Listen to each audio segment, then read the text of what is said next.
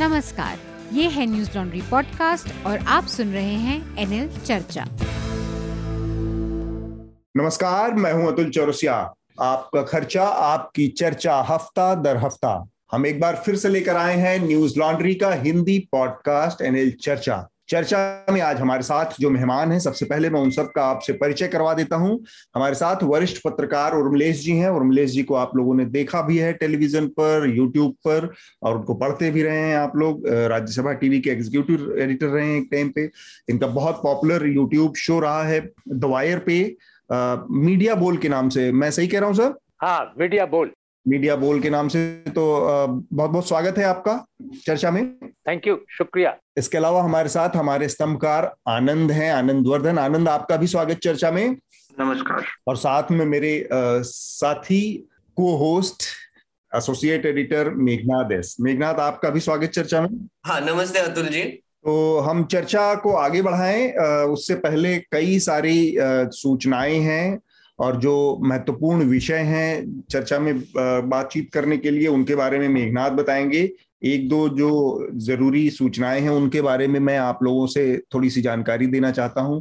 आप लोगों को पता है 5 राज्यों के विधानसभा चुनाव होने हैं, और जैसा कि आप लोगों को हम हमेशा कहते रहते हैं कि न्यूज लॉन्ड्री पूरी तरह से विज्ञापन से एक मुक्त मीडिया प्लेटफॉर्म है, जहां पर हम किसी भी तरह का विज्ञापन नहीं लेते।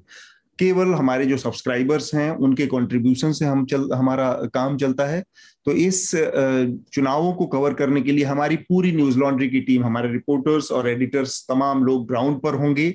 इसके लिए हमने अपना नया एनएल सेना प्रोजेक्ट जारी किया है। आप एनएल सेना प्रोजेक्ट पर हमारे वेबसाइट पर जाएं, वहां पर एनएल सेना प्रोजेक्ट का सामने ही आपको मिलेगा पेज।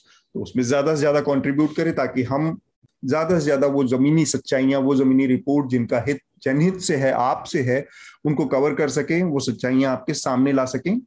तो हमारा एनएल सेना प्रोजेक्ट इसी पर है। इसके अलावा हमारे सब्सक्राइबर्स के साथ कल यानी 22 जनवरी को शाम 7 बजे से लेकर 9 बजे तक एक चैट बॉक्स है। यहाँ पर हम अपने सब्सक्राइबर्स के साथ पूरी न्यूज लॉन्ड्री की टीम बातचीत करती है, मिलती है, उनके सवालों का जवाब देती है, उनसे अपने नजरिए को साझा करती है। तो ये चैट बॉक्स होगा कल शाम को 7 बजे। यानी अतुल, तो ये रिलीज होगा तो सैटरडे को होगा, तो उसी दिन होगा। तो मतलब अगर आप ये सुन रहे होंगे तो आज ही होगा, 7 बजे जी। और इसके अलावा एनएल मर्च में हमारे एक से एक नई चीजें हैं। एक सबसे जो नया उसमें सामान शामिल हुआ है वो है हुडीज, स्वेट शर्ट्स। तो उसको भी आप देख सकते हैं, बहुत खूबसूरत है। मेघनाथ, जो विषय है उसके बारे में आप हमारे श्रोताओं को अगर पहले जानकारी दें, और फिर हम इसके बाद अब चर्चा को आगे बढ़ाते हैं। जी अतुल, हम रिकॉर्ड कर रहे हैं फ्राइडे 11 बजे, और आज अभी एक खबर आ रही है अतुल, वो पहले मेंशन कर देते हैं कि अमर जवान ज्योति पे जो फ्लेम है उसको एक्सटिंग्विश होने की बात आ रही है। एक्चुअली वो जो फ्लेम है वो वॉर मेमोरियल में मर्ज कर रहे हैं। हाँ। तो वो एक अभी खबर चल रही है, काफी इस पर अभी अफरा तफरी मची हुई है, और ऑलरेडी मुझे लगता है कि नोएडा मीडिया के स्पिन डॉक्टर्स थोड़े से अभी सक्रिय हो जाएंगे। हाँ, सक्रिय हो गए। 50 साल से ये जल रही थी अमर जवान ज्योति। ये बेसिकली 1971 में जब भारत ने पाकिस्तान पर विजय पाई थी और बांग्लादेश का निर्माण किया था, उसके बाद इसकी स्थापना हुई थी। जो 71 के जो युद्ध में शहीद हमारे जवान थे उनकी श्रद्धांजलि के लिए, उनकी मेमोरियल यादगार के लिए इसकी स्थापना हुई थी। ओमिक्रॉन को लेकर खबर है कि इंडिया में अभी 3.17 लाख केसेस अभी रजिस्टर हुए हैं। दिल्ली में लॉकडाउन लिफ्ट करने की बात चालू है। अभी ऑड इवन भी चालू था दुकानों का, तो एलजी को एक लेटर लिखा गया है दिल्ली गवर्नमेंट द्वारा कि वीकेंड लॉकडाउन ना किया जाए, तो परमिशन के लिए। महाराष्ट्र में स्कूल्स खुलने की बात हो रही है, मंडे से स्कूल्स खुलेंगे। तो मुझे लगता है ये ओमिक्रॉन का जो कोट अनकोट वेव आने वाला था या वेव आ रहा है, उसका ज्यादा असर नहीं पड़ रहा है इस बार। और इस बार ऐसे लग रहा है कि गवर्नमेंट्स भी थोड़ा सा कैजुअली ले रहे हैं इसको। केरला के हेल्थ मिनिस्टर ने कहा है कि ओमिक्रॉन का 3rd वेव आएगा और अगले 3 हफ्ते बहुत ही क्रूशियल रहेंगे। तो मुझे लगता है कि केरला के हिसाब से वो चालू है।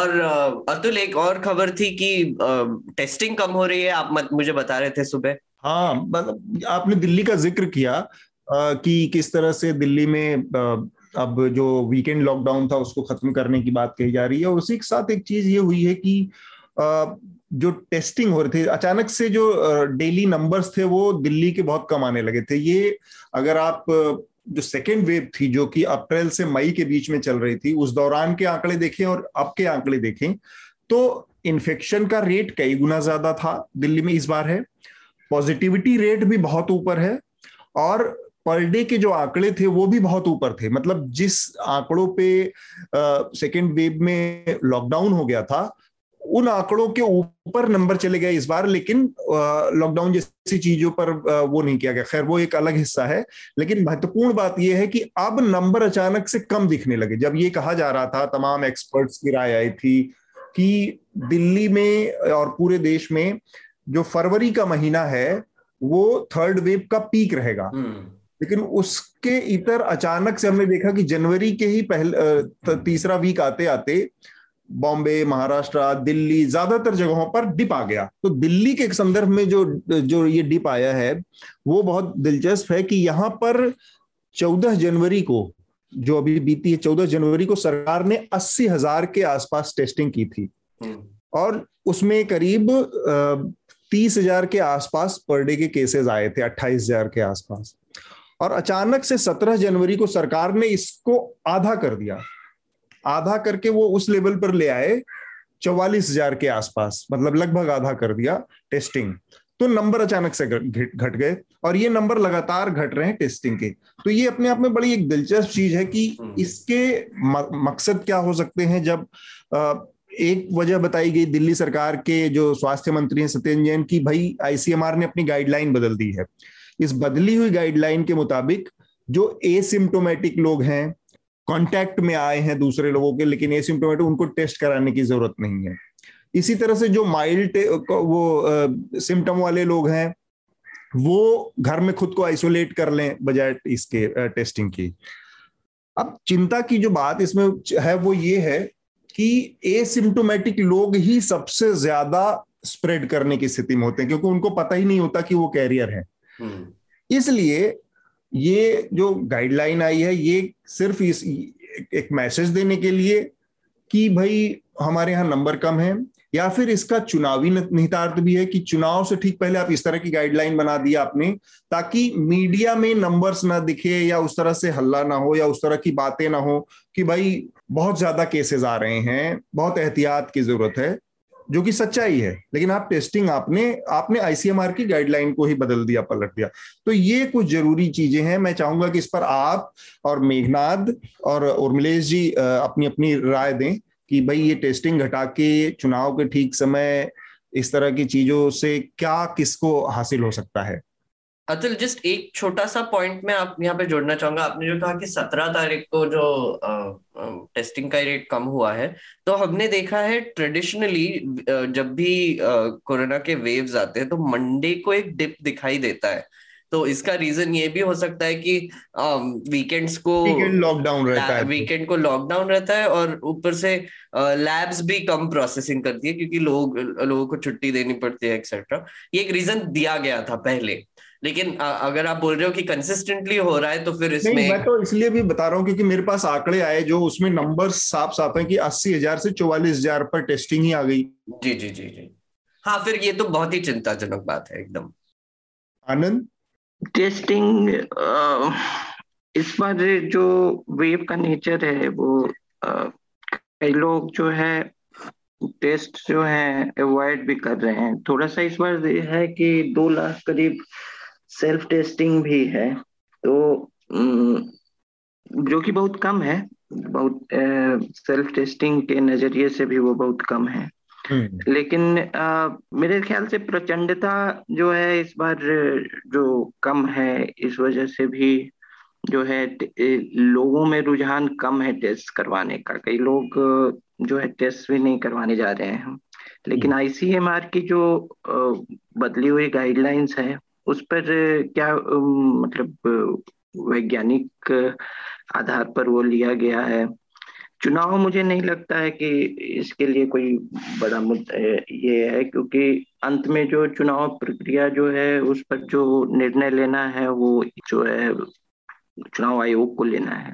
और चुनाव आयोग का जब पहला कोरोना वेव आया था जो 2020 में, और बिहार में जो पहला चुनाव हुआ था कोरोना वेव के बाद, उस समय एक, जहाँ तक मुझे याद है, एक जो कि पिछले 2 सालों में ये भी बदला, लेकिन उस समय एक जो मापदंड रखा गया था वो था कि जो 5% जो है, अगर पॉजिटिविटी रेट है राज्य में 5% से नीचे, 5%, और फैटेलिटी रेट 1% से नीचे है उसमें, उसके अंतर्गत, तो उसको एक, चूंकि नई चीज थी, इसके लिए कोई प्रेसिडेंट तो तैयार नहीं था, तो उसको रख दिया गया था कि ये चुनाव प्रक्रिया उसमें करवाई जा सकती है। तो वो एक, कहिए कि थंब रूल लेकर चुनाव आयोग उस समय चला था, जो कि पिछले 1-2 वर्षों में एक एम्पिरिकल ढंग से इसमें एक ग्रुपिंग इन द डार्क, जो कि विश्व भर में और भी कई जगह चुनाव हुए, और उसमें एक एम्पिरिकल तरीके से ट्रायल एंड एरर मेथड से एक मापदंड तैयार किया गया।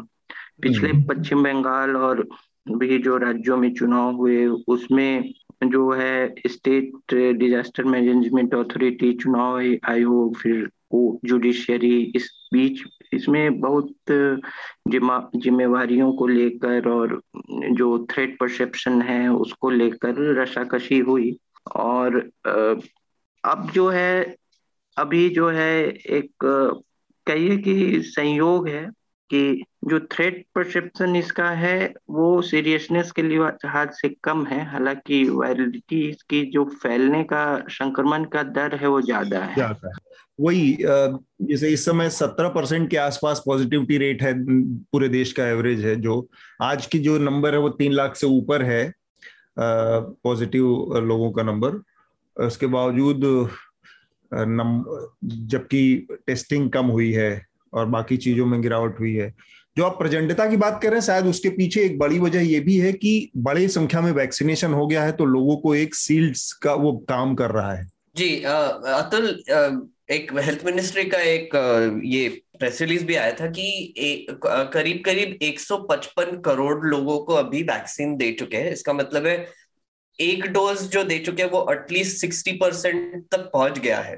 तो और मतलब डबल डोज वाले थोड़े कम है फिर भी, लेकिन अगर 155 करोड़ आप लेंगे तो फिर मतलब हमारे पॉपुलेशन से ज्यादा ही है। तो इसका मतलब है कि काफी हद तक वैक्सीनेशन भी गति से हो रहा है।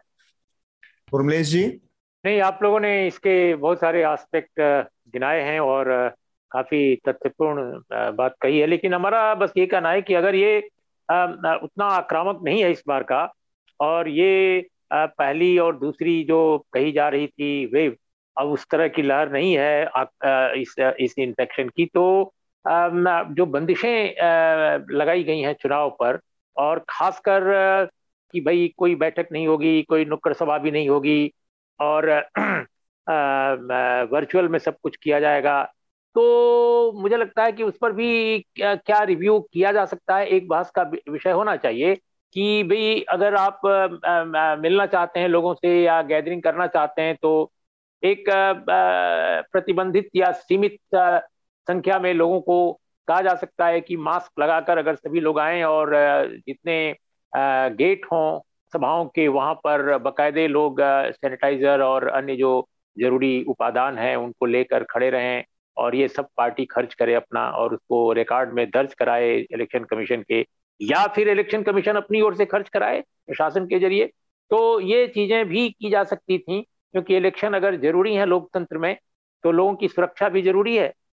तो अब आपने टेस्टिंग कम कर दी, जबकि दुनिया भर में कहा गया, वर्ल्ड हेल्थ ऑर्गेनाइजेशन ने कहा, आपके यहाँ की ऑर्गेनाइजेशंस ने भी कहा कि भाई इसमें ट्रेसिंग जरूरी है, इसमें टेस्टिंग जरूरी है, ट्रीटमेंट जरूरी है। तो सब कुछ अगर जरूरी था तो अब कैसे पैमाने बदल गए?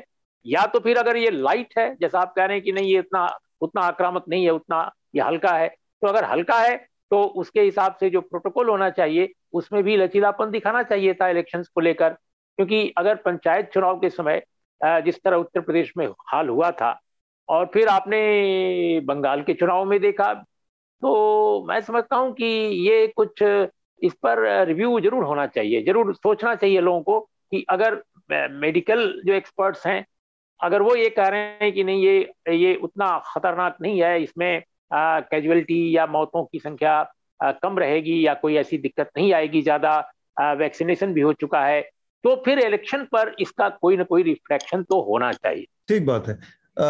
ये एक बड़ा दिलचस्प पहलू भी है मेघनाथ और आनंद से भी मैं चाहूंगा कि जैसे जिसका जिक्र कर रहे हैं उर्मिलेश जी की भाई क्या चुनाव के ऊपर भी कुछ छूट दी जा सकती है अगर इस तरह का मामला है, क्योंकि एक बड़ी स्थिति है इन चुनावों को लेकर कि ये पहला हिंदुस्तान के इतिहास का चुनाव है जो पूरी तरह से अभी तक वर्चुअल लड़ा जा रहा है। मॉडल कोड ऑफ कंडक्ट आने के बाद से सब कुछ वर्चुअल है, डिजिटल है, फिजिकल प्रेजेंस नहीं है, पार्टियों की फिजिकल कॉन्टेक्ट्स की मनाही है, वो नुक्कड़ सभाएं स्थगित हैं, नहीं गैर मौजूद हैं, ना मौजूद हैं, रैलियां अनुपस्थित हैं, डोर टू डोर कॉन्टेक्ट जो होता था जनसंपर्क नदारद है। तो ये इस मामले में एक ऐतिहासिक चुनाव है उस नजरिए से। तो फिर मसला आता है कि क्या जो लेवल प्लेइंग फील्ड था जिसके बारे में कहा जा रहा था कि वो डिजिटल के जमाने में इस स्थिति में इलेक्शन कमीशन मुहैया करवा सकता है क्या कि सारी पार्टियों को एक लेवल बराबरी का स्थान मिले, बराबरी का अपनी बात कहने का। तो डिजिटल में ये चीज लगभग हम आज की तारीख में असंभव देखते हैं, जिस तरह की पहुंच और मतलब संसाधन और विकल्प भारतीय जनता पार्टी के पास मौजूद हैं कि उनके अध्यक्ष खुलेआम कह देते हैं जनसभाओं में या मीटिंग्स में कि हमारा एक संदेश एक झटके में 30 लाख, 40 लाख, 50 लाख, करोड़ों लोगों तक पहुंच जाता है, क्योंकि उनके पास इतने संसाधन और इतना मशीनरी है। उसके मुकाबले में आप छोटी पार्टियों को देखें जो 2 जिले में, 4 जिले में, अलग अलग जगहों पर और छोटी जगहों पर काम करती हैं, क्या उनको लेवल प्लेइंग फील्ड इस डिजिटल वॉर में दिया जा सकता है? ये चुनाव आयोग की चुनौती है और ये डेमोक्रेसी की भी चुनौती है कि लोकतंत्र में सबको बराबरी के अधिकार दिलाने के पुख्ता इंतजाम किए जाएं। तो कायदे से इसको या तो इलेक्शन कमीशन अपने हाथ में लेता कि भाई जो प्रचार की सबको कैसे मौका मिलेगा, हम सुनिश्चित करेंगे कि टेलीविजन पे बराबर सबको स्लॉट मिले, डिजिटल में सबको बराबर बराबर मौके मिले। ये एक मसला महत्वपूर्ण हो जाता है जब सब कुछ डिजिटल हो रहा है। मैं आनंद और मेघनाथ की टिप्पणी लेना चाह रहा हूँ, फिर हम बाकी विषयों की भी चर्चा कर लेते हैं। जी अतुल, मेरी एक छोटी सी टिप्पणी है इस पर, 2 एक्चुअली। एक तो मुझे लगता है कि ये जो वर्चुअल रैलीज करने की जो बात हुई इलेक्शन कमीशन ने कही, वो बस नाम की है, क्योंकि हमने पिछले ही हफ्ते देखा कि अखिलेश यादव की एक वर्चुअल रैली में एक स्क्रीन के सामने एकदम भीड़ जमी हुई थी। तो ऐसी तरह से अभी भी टेक्निकली रैलीज हो रही है, लीडर्स अंदर बैठे हुए हैं सब के सब, वो एक है, बट लोग अभी भी बाहर घूम रहे हैं। और दूसरी चीज ये है कि इलेक्शन कमीशन ने 300 लोगों से कम गैदरिंग्स इंडोर्स अलाउड की है। तो ये बहुत ही अजीब सा एक फरमान निकला था, मुझे वो समझ में नहीं आया कि इंडोर 300 लोगों को रख के आप कैसे मतलब गैदरिंग्स कर सकते हो अभी भी। बट अगर आप सोचेंगे तो शादियों को भी अलाउ किया है वैसे। तो मुझे लगता है कि ये वर्चुअल रैलीज का थोड़ा नाम का ही है। और एक और जो हमने आईसीएमआर का जो गाइडलाइन आपने जो मेंशन किया, मुझे लगता है कि इसको यूज करके, आईसीएमआर की जो गाइडलाइन है इसको यूज करके शायद इलेक्शन कमीशन फिर से रैलीज रिज्यूम करेगी, मुझे लगता है ऐसे। ठीक है आनंद, तो ये जो लेवल प्लेइंग फील्ड का कॉन्सेप्ट है इसको कैसे किया जा सकता है इस डिजिटल दौर में, वर्चुअल रैलियों और वर्चुअल जनसंपर्क के दिनों में? तो इसमें चुनाव आयोग जो है एक संशय की स्थिति में भी है कि इस पर कठोरता से कोई कदम उठाया जाए, उसकी भी आलोचना हो सकती है, नहीं उठाया जाए उस पर भी आलोचना हो सकती है। तो एक जो है बहुत डेलिकेट लाइन जो है लेना पड़ेगा चुनाव आयोग को, और चरणबद्ध तरीके से। तो मैं फिर से बिहार चुनाव में जाना चाहूंगा कि जब, क्योंकि वो कोरोना के समय का भारत का पहला चुनाव था, तो उस समय में मैंने देखा कि और लोगों ने भी देखा कि वो 3 चरण में चुनाव था, तो उसकी जो कैंपेनिंग शुरू हुई तो शुरू में ये वर्चुअल और ये होगा वो होगा और लोगों ने बहुत तरह की बातें उठाई थी। मैंने उस पर लिखा भी था कि किस तरह से हो रहा है अभी अलग अलग पार्टियों का।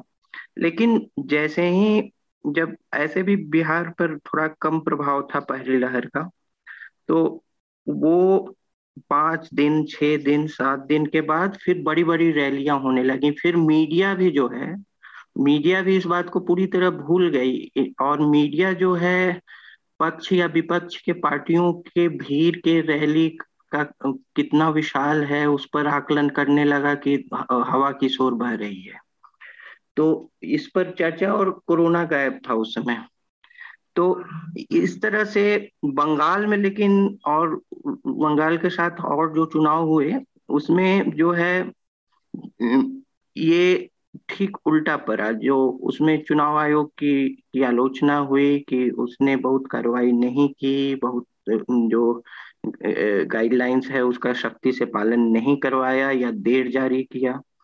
तो हालांकि उसमें भी जो है जो कानूनी ढंग से जो है जिम्मेवारी एसडीएमए की बनती है, जो स्टेट डिजास्टर मैनेजमेंट अथॉरिटी है। मद्रास हाईकोर्ट में चुनाव आयोग ने वो आर्ग्यू किया था और उसके कई मतलब नियावली तय है। लेकिन अभी जो आपने सवाल उठाया इसमें 2-3 चीजें होंगी। एक तो जैसा मेघनाथ बोल रहे थे कि धीरे धीरे इसमें ढील दी जा सकती है और अभी पहले चरण की वोटिंग भी नहीं हुई है, शायद 10 फरवरी को है। और दूसरी बात है इसमें जो अभी तक का एडवांटेज उन पार्टियों को होगा जो कि कार्डर बेस्ड, स्ट्रॉन्ग कार्डर बेस्ड पार्टियां रही हैं, जो डोर टू डोर कैंपेनिंग कर सकती हैं और 4-5 साल जो है जो जनता के संपर्क में रहने की उनकी कार्डर का नेटवर्क रहा है। और कार्डर बेस्ड पार्टियों को एक इनिशियल एडवांटेज इसमें कैंपेनिंग की होगी। दूसरा जो डिजिटल पेनिट्रेशन में जो अर्ली बर्ड्स हैं उनको भी होगी, जो वर्चुअल रैलीज जैसा बता रहे थे कि वर्चुअल रैलीज का उतना प्रभाव इसलिए नहीं पड़ता है कि वो पार्टी डिसिप्लिन तो है, लेकिन आम जनता को लगता है कि जैसे यूट्यूब और सोशल मीडिया पे नेतागण ऐसे भी बहुत कुछ बोलते रहते हैं, उसी तरह का ये कोई चीज है। तो वो भी उनको लगता है इंटरफेस वही है, चूंकि आपके मोबाइल स्क्रीन और पर कोई कुछ बोल रहा है तो नेता वो लगता है कि इसी तरह कोई भाषण दे रहा है, तो देते ही रहते हैं साल भर, तो उसी तरह से है। तो वो चीज जो है वर्चुअल में इसलिए जनता को बहुत वो खींचता नहीं है कि ये अभी का चीज है, तत्कालिकता कह सकते हैं, सेंस ऑफ इमीडिएसी लैकिंग होती है उसमें।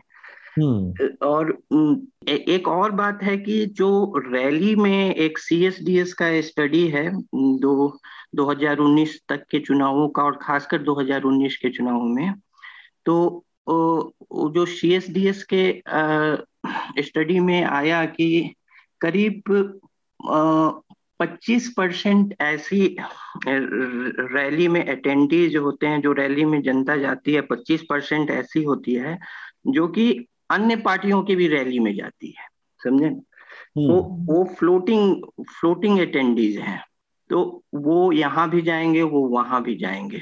और करीब 1/3 ऐसा है उसमें, 1/3 लगभग 33% कह सकते हैं जो कि नॉन कमिटेड वोटर है। तो नॉन कमिटेड वोटर जो है उसमें देखा गया कि 33% वैसे हैं जो कि जिनके जीतने की संभावना ज्यादा है जिस पार्टी की, जो वो कमिटेड नहीं है, लेकिन वो वोट वेस्ट नहीं करने में जिस पार्टी की वो जानते हैं कि संभावना ज्यादा है उधर वोट देने का, तो वो कैसे तय करते हैं कि इसकी संभावना ज्यादा है।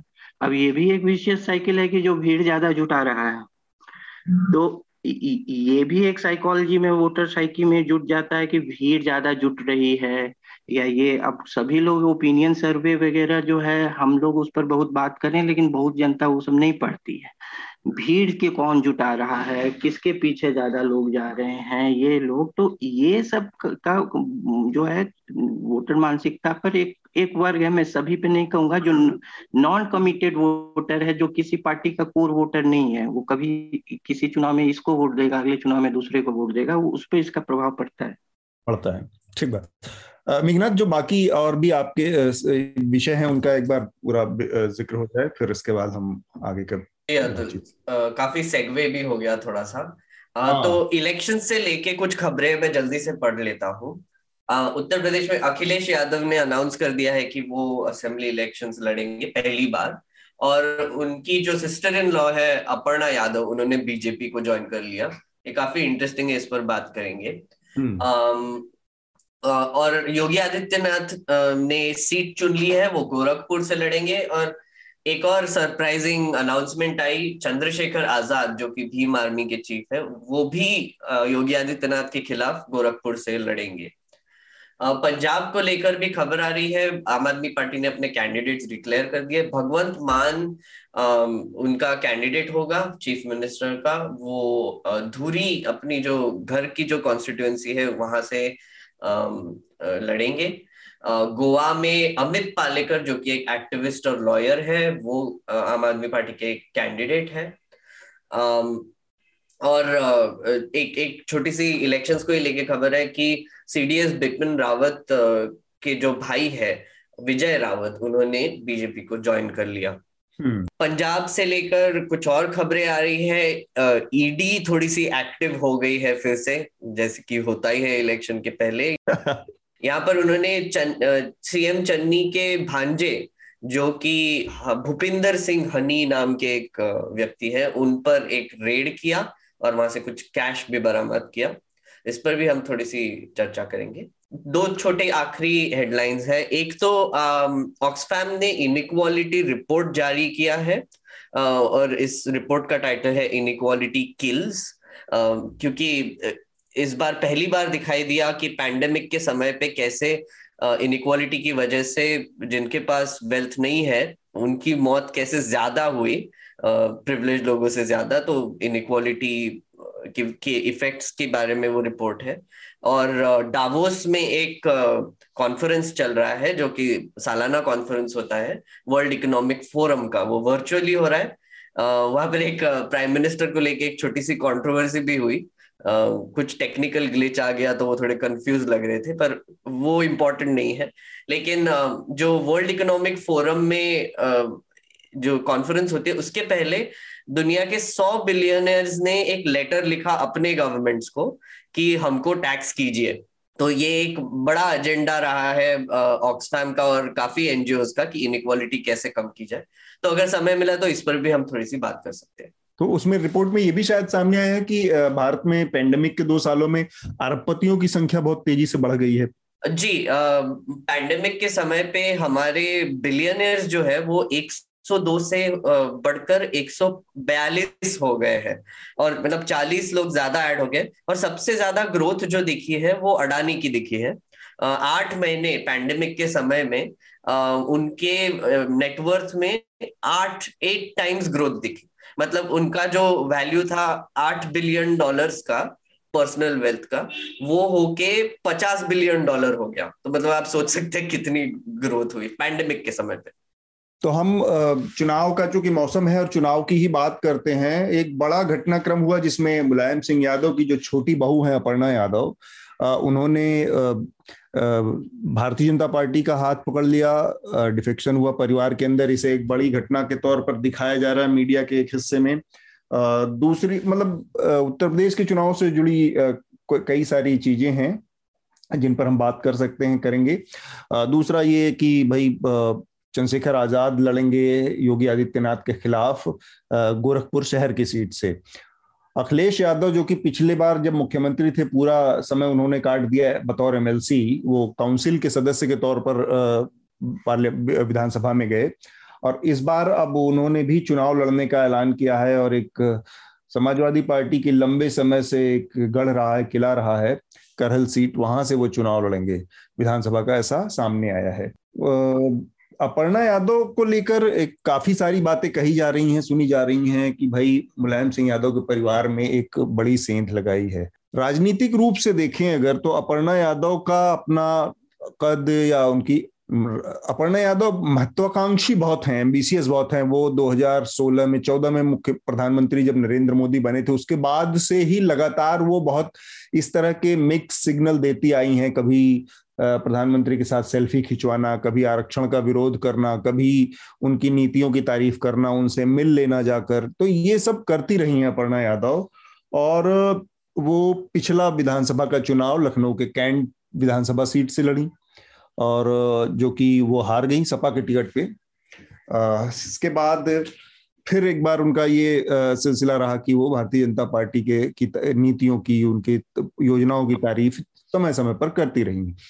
अब वो भारतीय जनता पार्टी में, तो एक तरफ से भारतीय जनता पार्टी के लिहाज से देखा जाए तो इसकी उम्मीद बहुत सारे लोग कर रहे थे, क्योंकि जिस तरह से पिछले हफ्ते हमने डिस्कस किया कि बहुत सारे नेताओं ने, भारतीय जनता पार्टी छोड़कर मंत्रियों ने, विधायकों ने समाजवादी पार्टी का दामन थाम लिया आखिरी वक्त में।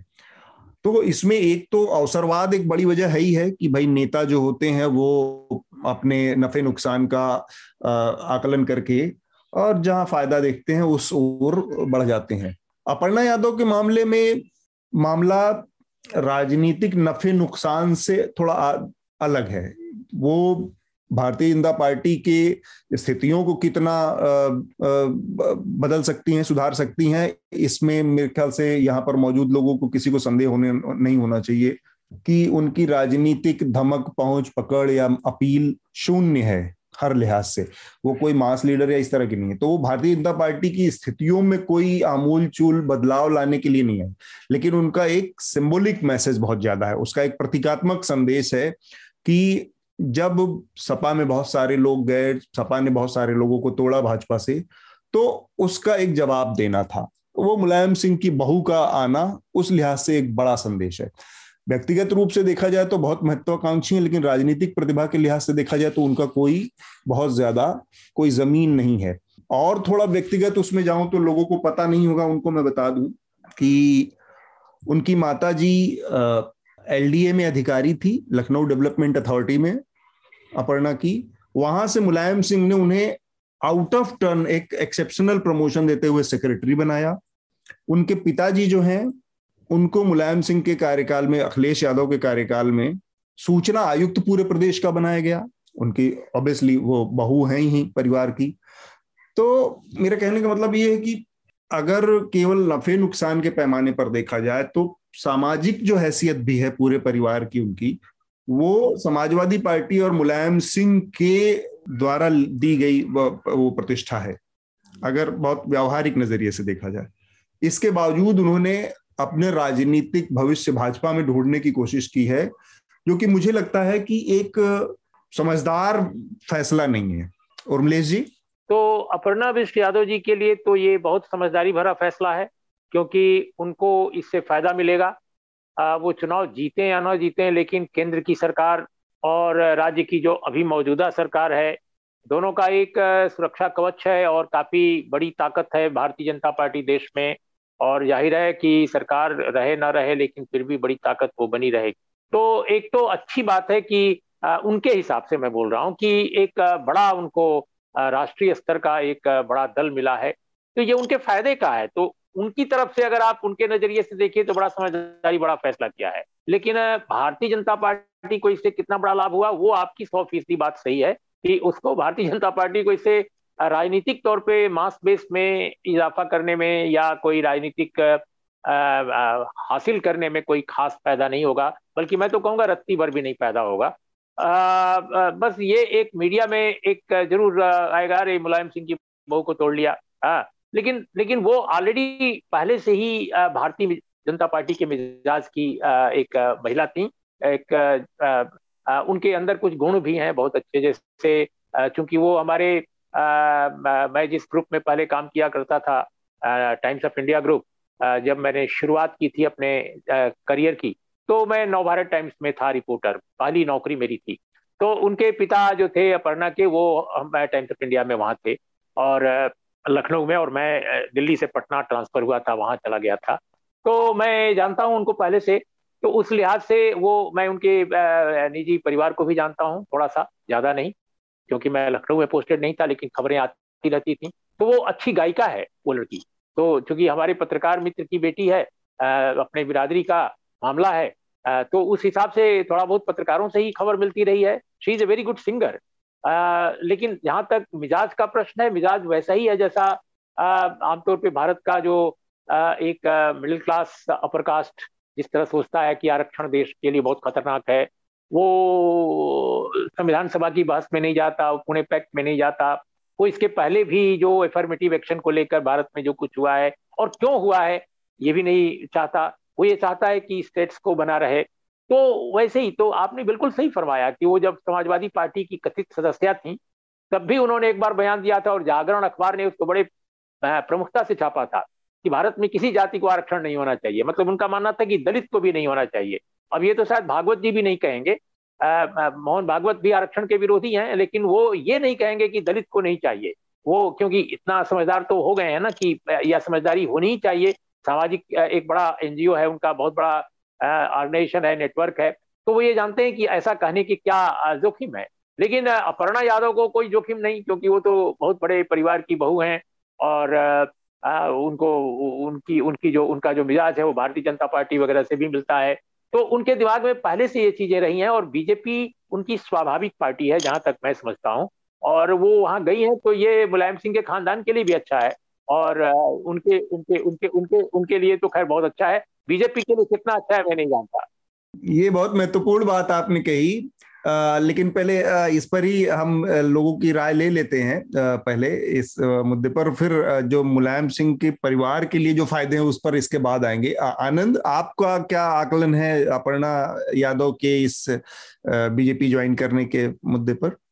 ये जो है प्रतीकात्मक ही है, थोड़ा सा वो क्या है कि सिटाडेल ब्रेकिंग का है कि प्रतीक की एक सिटाडेल तोड़ दिया, या तो जो है पार्टी को बस उतना ही है और खुद तो उतना राजनीतिक कद है नहीं इनका जो ऐसा कुछ कर सके। लेकिन इसमें क्या है कि जो लोहियावादी पार्टियां हुई हिंदी पट्टी में, वो राष्ट्रीय जनता दल हो या समाजवादी पार्टी हो, उसमें कभी ना कभी क्या है कि एक मंथन जो परिवारवाद का जो है, एक मंथन में शिवपाल यादव का हुआ, राष्ट्रवाद जो आरजेडी है उसमें भी होगा, एक मेरे ख्याल से जनता दल यूनाइटेड नीतीश के अलावा जो है जो लोहियावादी पार्टियां आई हिंदी पट्टी में वो परिवारवाद से जकड़ी हुई है, तो उसमें जो है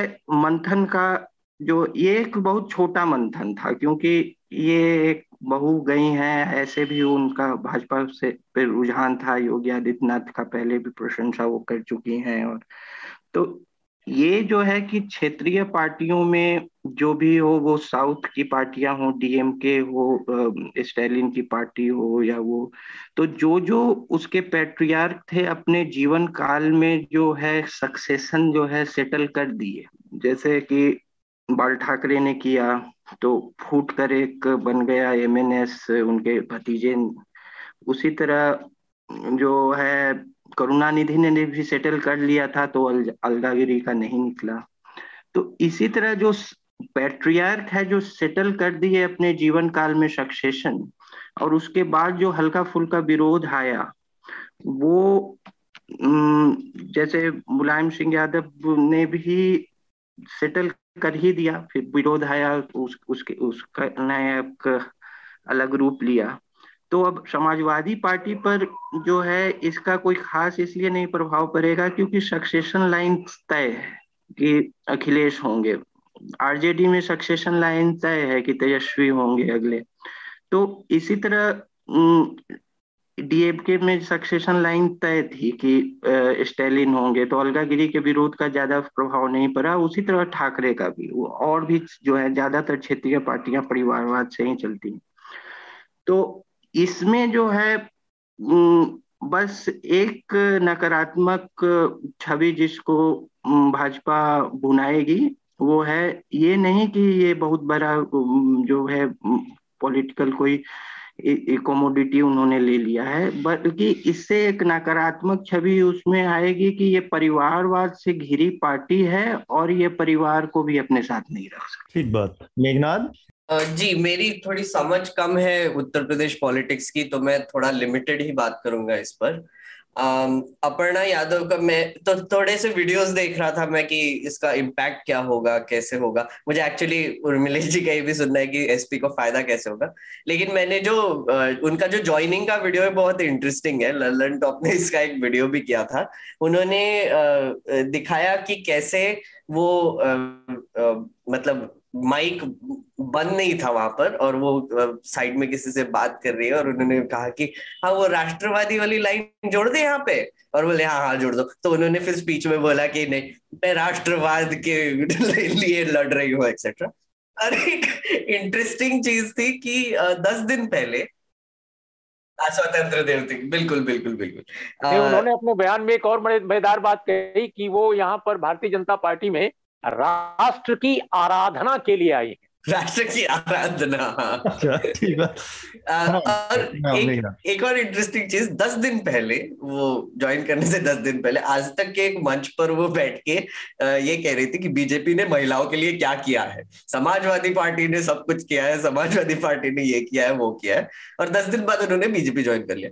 तो मुझे लगता है इसका की बात है कि कैंपेन भी बीजेपी ने अगले दिन इसी पर बनाया कि महिलाएं वहां, सुरक्षा जहां, महिला सुरक्षा को आधार बनाया। हाँ, ये बहुत एक बहुत ही अजीब सा सिचुएशन है। मुझे लगता है कि इसका आनंद ने भी जिक्र किया, चल रहा है आनंद ने भी इसका जिक्र किया कि मतलब, और आपने भी कहा कि उनका पॉलिटिकल कद कितना है मुझे पता नहीं, मतलब क्राउड जो लेके आते हैं लोग, जो रैली करते हैं तो हजारों के तादाद में लोग आते, वो अपर्णा यादव कितना क्राउड अट्रैक्ट करेगी वो मुझे नहीं पता, लेकिन ये एक परसेप्शन का वॉर है, यहाँ पर परसेप्शन में दिखा रहा है। तो इमीडिएटली जब अपर्णा यादव ने ज्वाइन किया और उन्होंने स्पीच दिया, उसके बाद इमीडिएटली स्वतंत्र देव ने बोला कि हाँ अखिलेश को अपना ही परिवार नहीं संभाल सकते तो वो और क्या करेंगे टाइप। तो मुझे लगता है ये एक लाइन बोलने के लिए उनको इंक्लूड किया था और कुछ नहीं, मतलब वो एक लाइन हो गया, उसकी एक सुर्खी बन गई, फिर हो गया।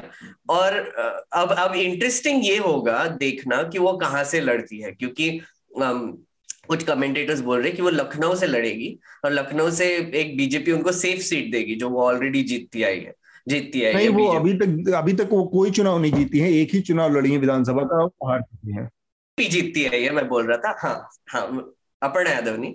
तो ये इंटरेस्टिंग होगा देखना कि वो कहाँ से लड़ती है। तो मेरे बस इतने ही लिमिटेड। पर अभी एक और इस तरह की खबर आई थी कि शायद बीजेपी अपर्णा को चुनाव नहीं लड़ाने जा रही है इस चुनाव में, ये कंफर्मेशन एक आ गई थी परसों।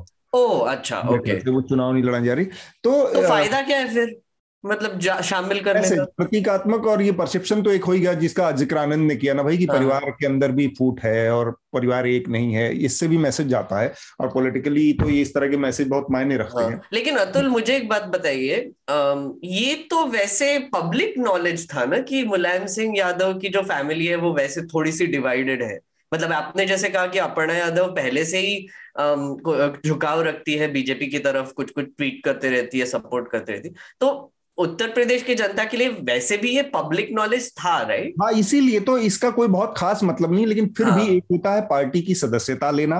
जैसे शिवपाल यादव से बहुत सारी लड़ाइयां हुई, लेकिन शिवपाल यादव भी कभी भारतीय जनता पार्टी से जुड़े नहीं, उन्होंने अपनी पार्टी बना ली लेकिन वो भाजपा में शामिल नहीं हुए। शामिल होने का मकसद दूसरा है, मैसेज दूसरा होता है, तो वो उस लिहाज से इंपॉर्टेंट है। लेकिन ये ऐसा फैसला है अपर्णा यादव के का जाने का कि जिससे भाजपा में जितनी खुशी है उतनी ही खुशी सपा में है। ये अपने आप में एक बड़ा दिलचस्प एक मुद्दा है कि समाजवादी पार्टी में अखिलेश यादव के लिए एक आखिरी जो टंटा था, आखिरी जो कील थी, वो बिना किसी मेहनत के, जैसे शिवपाल के मामले में हमने देखा कि 2017 के चुनाव से पहले कितनी खींचातानी हुई, हर दिन बवाल होता था, हर दिन कुछ ना कुछ होता था वहां पे, मतलब आज दोनों लोगों के बीच में कुछ हो रहा है, कल एक नेता को शिवपाल बाहर निकालते थे, अखिलेश उसको अंदर कर लेते थे, ये हर दिन चलता था। यहाँ पर आप इस चीज को देखिए कि शिवपाल यादव फिर भी एक भाई थे और अखिलेश यादव मुलायम सिंह यादव के बेटे थे, तो अंग्रेजी की कहावत है ना, blood is thicker than water, तो अखिलेश यादव ने वहां पर एक अपर एज था, इस मामले में क्या है कि अखिलेश यादव के भाई हैं, अपर्णा के पति जो हैं अखिलेश यादव के भाई हैं, और अपर्णा टेक्निकली पिछला चुनाव सपा से लड़ी थी, तो एक वो गुंजाइश जो जिस विरासत का जिक्र किया आनंद ने कि विरासत का जो ट्रांसफर होता है उसमें सपा के अंदर वो एक बहुत छोटा सा ही सही, बहुत माइन्यूट सा ही सही, लेकिन वो मसला अभी था कि किसी भी दिन सपा में अपनी हिस्सेदारी को लेकर अगर मुलायम सिंह के दूसरे बेटे जो हैं और उनकी जो पत्नी जो कि पॉलिटिकली महत्वाकांक्षी हैं वो अगर खड़े हुए तो एक अप्रिय स्थिति फिर से आएगी, देखने को मिल सकता है। वो चीज बिना किसी अखिलेश की मेहनत के ही खत्म हो गई सपा में, उनका जाने से वो अपने आप। अगर आप लोगों ने अखिलेश यादव की प्रेस कॉन्फ्रेंस में वो सवाल देखा हो तो उनके चेहरे की मुस्कान भी आप लोगों ने देखी होगी कि वो उस पर अचानक से वो हंस रहे थे कि इस फैसले में क्या है, कि इससे तो कहीं ना कहीं एक है कि जो छोटी सी संभावना थी कि एक और अप्रिय स्थिति आ सकती है जो विरासत पर समाजवादी पार्टी के ट्रांसफर पर जो को लेकर वो खत्म हो गई। तो इस लिहाज से सपा के लिए इसमें ज्यादा बढ़िया मैसेज, और ऐसे भी वो कोई पार्टी का चेहरा या क्राउड पुलर नहीं थी। उर्मिलेश जी। हाँ नहीं, आप लोग बिल्कुल सही कह रहे हैं, और जैसा मैंने पहले भी कहा कि भाई हमारे लिए तो वो हमारे पत्रकार बिरादरी की माने बेटी है, मतलब हमारे अरविंद जी की, तो उसलिए हम उस बच्ची पर क्या बोलें, हम तो दूसरे ढंग से उसको देख रहे हैं। लेकिन जहाँ तक आप लोगों का वो ये कहना कि भाई पार्टी पॉलिटिक्स में क्या होगा, तो वो निश्चित रूप से उसका कोई असर न तो समाजवादी पार्टी के फ्यूचर पर पड़ेगा और बीजेपी के लिए भी नहीं पड़ेगा। ये अपर्णा के लिए बहुत अच्छा है, अपर्णा को मैं जैसे पहले भी कहा कि अपर्णा के लिए ये बड़ा हासिल है, न कि भाजपा के लिए। और एक और बात आप लोग कह रहे हैं, देखिए मुलायम सिंह की जो मौजूदा पत्नी है साधना गुप्ता जी, तो उनके जो साड़ू हैं, मतलब उनकी बहन के जो हस्बैंड हैं, कल वो भी ज्वाइन किए बीजेपी, प्रमोद गुप्ता उनका नाम है, और मुलायम सिंह ने साधना गुप्ता जी यानी उनकी पत्नी के कहने पर ही उनको टिकट भी एक बार दिया था उन्होंने विधुना सीट से, और वो चुनाव जीत गए थे समाजवादी पार्टी की उस लहर में, लेकिन पिछला चुनाव संभवतः हार गए। तो हमारा ये कहना है कि इससे ये भी साबित होता है कि ये उत्तर प्रदेश का जो यादव परिवार जो है समाजवादी अपने को कहने वाला, ये कई बार कितनी विचारहीनता इस परिवार में है कि वो किसी को भी टिकट दे देते हैं, वो केवल परिवार देखते हैं या ये नातेदार देखते हैं। बहुत सारे ऐसे कमिटेड कार्यकर्ता जो न जाने कितने सालों से, कितने दशकों से काम करते हैं, वो टिकट नहीं पाते, लेकिन साधना गुप्ता का बहनोई जो है टिकट पा जाता है, जो उनकी बहन का हस्बैंड है, इसका कोई कमिटमेंट समाजवाद के प्रति, या लोहिया को हो सकता है वो जानता भी ना होगी, लोहिया कौन थे आज पता नहीं, जानते भी हों तो मैं नहीं जानता कि क्या वो जानते थे, लेकिन कल जिस तरह से वो बोल रहे थे मंच पर बीजेपी के नेताओं के साथ, तो उससे मुझे लगा कि किस तरह के लोगों को टिकट ये पार्टी देती रही है परिवार के नाम पर। अब जैसे उदाहरण के तौर पे उर्मिलेश जी, सॉरी एक छोटा सा इंटरप्शन, परिवारवाद की आपने बात की, मैं वही आज तक की जो कॉन्फ्रेंस है उसकी एक वाकया बताऊंगा आपको। उनसे पूछा गया कि परिवारवाद पॉलिटिक्स में कितने मायने रखता है, इसके बारे में एक सवाल पूछा गया उनसे, तो उन्होंने कहा कि गलत क्या है, फैमिली के लोगों को इंक्लूड करेंगे तो क्या बिजनेसमैन अपना बिजनेस अपने बेटे को नहीं देता, क्या लॉयर अपना बिजनेस अपने बेटे को नहीं देता, तो फिर इतना दिवालिया विचार किसी का हो सकता है कि पॉलिटिक्स उसको परिवार का बिजनेस नजर आ रहा है। बिल्कुल बिल्कुल, ये दिवालियापन है। और दूसरी बात की समाजवादी पार्टी ने इनको लखनऊ से अपना उम्मीदवार पिछली बार बनाया, यह भी कितनी बैंकरप्सी है, जो सीधे कहता है कि आरक्षण बिल्कुल गैर जरूरी है, बिल्कुल नहीं होना चाहिए, ये SC ST का भी नहीं होना चाहिए, ओबीसी की तो बात छोड़िए, SC ST का नहीं होना चाहिए वो कह रही हैं। तो आप समझ लीजिए कि कितनी बैंकरप्सी है हिंदी हार्टलैंड की so called social justice politics में। और मैं तो समझता हूं कि इसको लोहियावाद से जोड़ना या सोशल जस्टिस पॉलिटिक्स से जोड़ना इन पार्टियों को, मैं समझता हूं Bihar is far better than Uttar Pradesh. तो सामाजिक न्याय या लोहियावाद का नाम लोग देते हैं जरूरी इनको, लेकिन इस तरह की उत्तर प्रदेश बिल्कुल मरुस्थल है वैचारिकता का, एक वैचारिकता कहीं भी नहीं बची है, सिर्फ और हिंदुत्व है और कोई नहीं है। मतलब कांग्रेस की राजनीति में भी नहीं कोई वैचारिकता है, थोड़ी इधर आई है ये जो इस बार कैंपेन कर रहे हैं, लेकिन उनके पास जमीन नहीं है, उनके पास कोई आधार नहीं है। अदरवाइज मैंने उत्तर प्रदेश दयनीय है, मतलब सचमुच दयनीय है। और दक्षिण भारत की सामाजिक राजनीति से, सोशल जस्टिस की पॉलिटिक्स से कोई कंपेरिजन इसका नहीं है।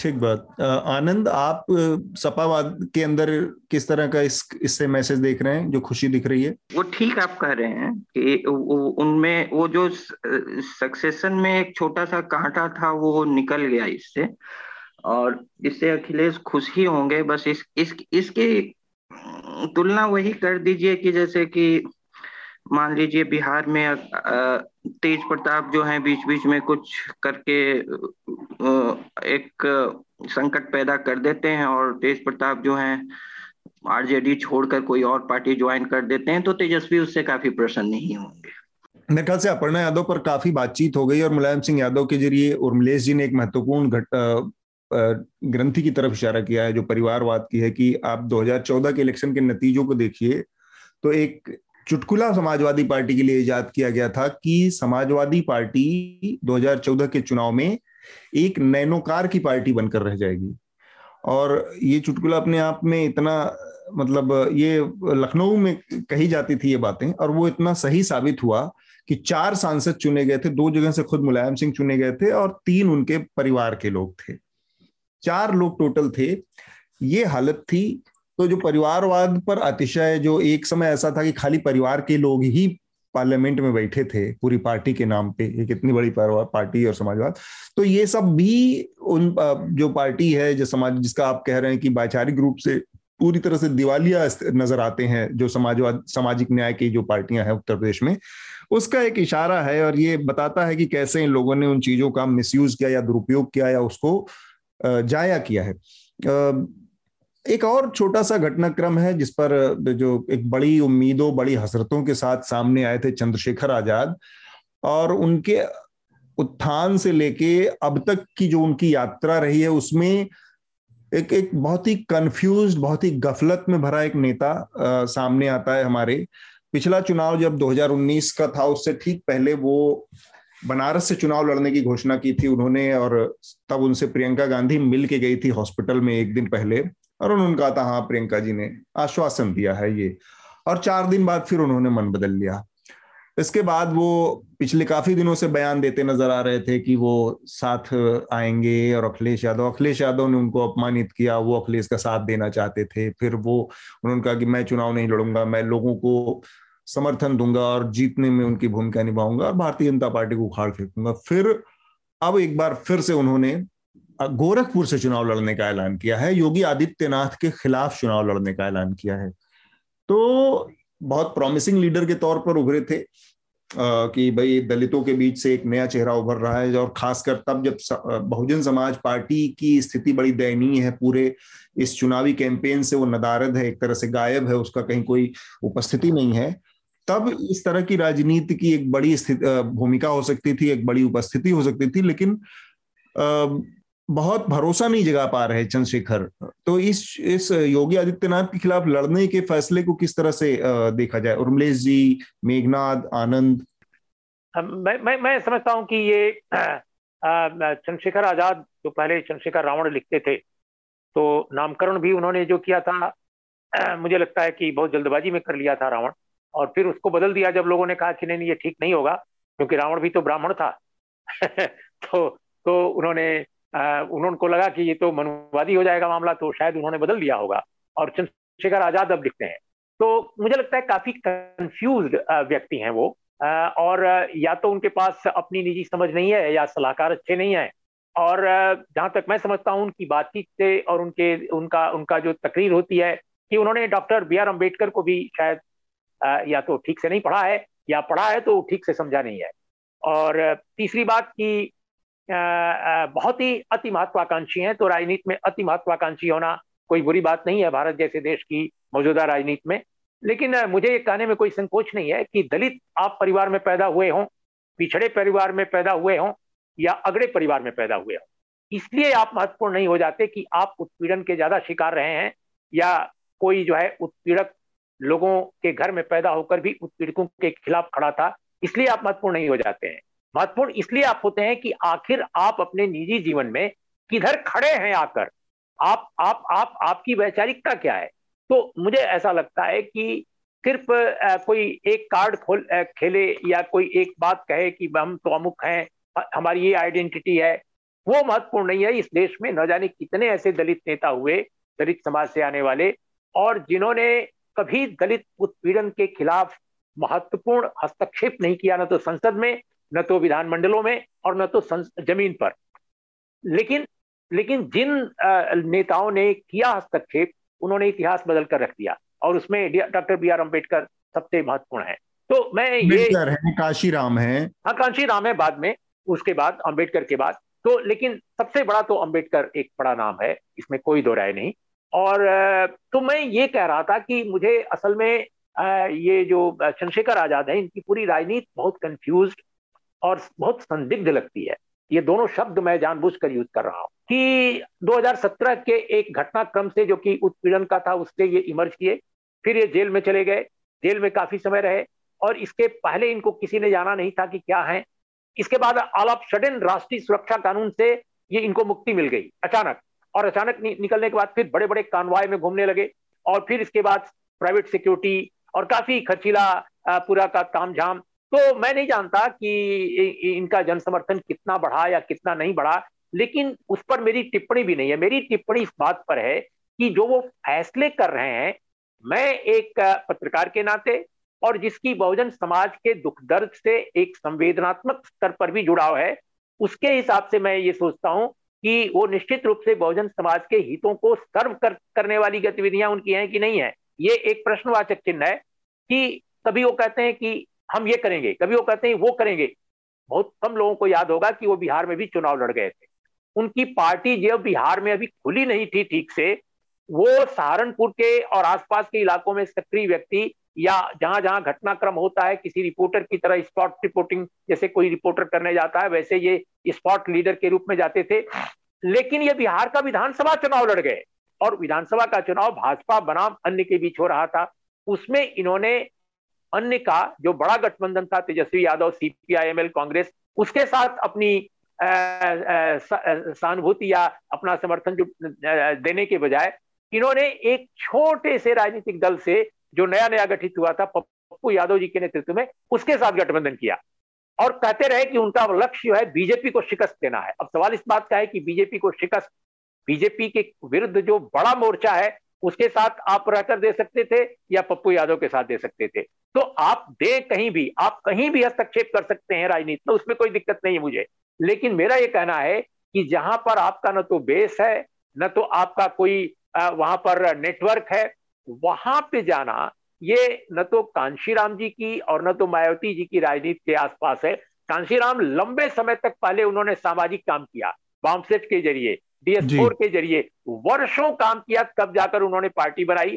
पहला चुनाव जांजगीर से लड़ा, मध्य प्रदेश में बहुत बड़ी ताकत बन गए, मध्य प्रदेश में बाद में पार्टी उनकी बिखर गई मायावती जी की कृपा से। तो ये जो स्टाइल इनकी है, वो कांशीराम जी की विरासत, जो अपने पार्टी के नाम के आगे ब्रैकेट में जोड़े हुए हैं, उससे तो कतई नहीं मिलती। तो बड़ा एक आपने बात कही कि उनकी पूरी राजनीति को संदिग्ध और कंफ्यूज पाते हैं, ये एक बड़ा वो है, और बहुत सारे तथ्य भी आपने रखे जिससे राजनीति में इसी तरह से आपके कार्य क्रियाकलापों से के जरिए आपके मंशाओं के, आपके राजनीतिक उसके निहितार्थ निकाले जाते हैं। मैं आनंद और मेघनाथ से चाहूंगा, मेघनाथ आप ये जो चंद्रशेखर गए हैं उस पर आपकी क्या प्रतिक्रिया है, और फिर आनंद की प्रतिक्रिया लेते हैं। दो छोटी छोटी चीजें। एक तो चंद्रशेखर आजाद समाजवादी पार्टी के साथ अलायंस की कोशिश कर रहे थे काफी दिनों से, आई थिंक 1 महीने के लिए कोशिश कर रहे थे उन्होंने। फिर बाद में जब अलायंस नहीं हुआ तो उन्होंने एक प्रेस कॉन्फ्रेंस की, और वहां पर उन्होंने बहुत ही खट्टे शब्द बोले अखिलेश यादव के खिलाफ। उन्होंने कहा कि अखिलेश यादव को दलित कैंडिडेट्स नहीं चाहिए, दलित वोट्स चाहिए। तो मतलब एक तरीके से उन्होंने कोशिश तो की समाजवादी पार्टी के साथ जाने की, लेकिन कर नहीं पाए किसी हिसाब से। मुझे लगता है सीट शेयरिंग में कुछ अंडरस्टैंडिंग नहीं हुआ होगा। दूसरी चीज, गोरखपुर में हमको बसपा के बारे में भी बात करना चाहिए, क्योंकि बीजेपी जीतती आई है वो सीट, असेंबली की और एमपी की भी। एमपी आपको याद होगा योगी आदित्यनाथ इसके पहले सांसद थे, तो भाजपा की बहुत अच्छी सीट है वो, मतलब काफी सेफ सीट मानी जाती है, जैसे उर्मिलेश जी ने भी कहा। लेकिन दूसरे नंबर पर हमेशा बसपा आती रही है, उनके जो कैंडिडेट्स हैं वो बीएसपी के आते रहे हैं। तो अगर चंद्रशेखर आजाद वहां से लड़ेंगे तो ये देखना हमको पड़ेगा कि बीएसपी अपना कैंडिडेट कौन खड़ा करती है और करती भी है या नहीं करती है, क्योंकि अगर आप वैसे देखेंगे तो दो तरीके के परसेप्शंस क्रिएट हो सकते हैं इसकी वजह से कि चंद्रशेखर आजाद का दलित यंगर लोगों में ज्यादा फॉलोइंग है और बीएसपी के जो वोट बैंक है वो थोड़ी ट्रेडिशनल है, जो मायावती जी ने इनकलकेट की है पूरी सालों से। तो ऐसे भी हो सकता है कि अगर मायावती जी कोई कैंडिडेट खड़ा करे तो एक परसेप्शन बन जाए कि ये दलित यंग लोगों के खिलाफ एक कैंडिडेट खड़ा कर रही है वोट काटने के, और उस तरफ से भी ये आ सकता है कि जो ट्रेडिशनली जो दलित की पार्टी है उसके खिलाफ चंद्रशेखर आजाद वोट काटने के लिए खड़े हो रहे हैं। तो मुझे लगता है योगी जी के खिलाफ जो लड़ने का जो फैसला है वो, जैसे उर्मिलेश जी ने कहा, वो मुझे भी लगता है थोड़ा सा मिसकैलकुलेशन हो सकता है, लेकिन इसका एक थोड़ा सा एक बड़ा मैसेज भी जाता है, इसकी हमें बात करनी चाहिए। क्योंकि आपको याद होगा अरविंद केजरीवाल 2014 इलेक्शन में नरेंद्र मोदी के खिलाफ लड़े थे। अब सबको पता था वो हारने वाले, फिर भी लड़े थे।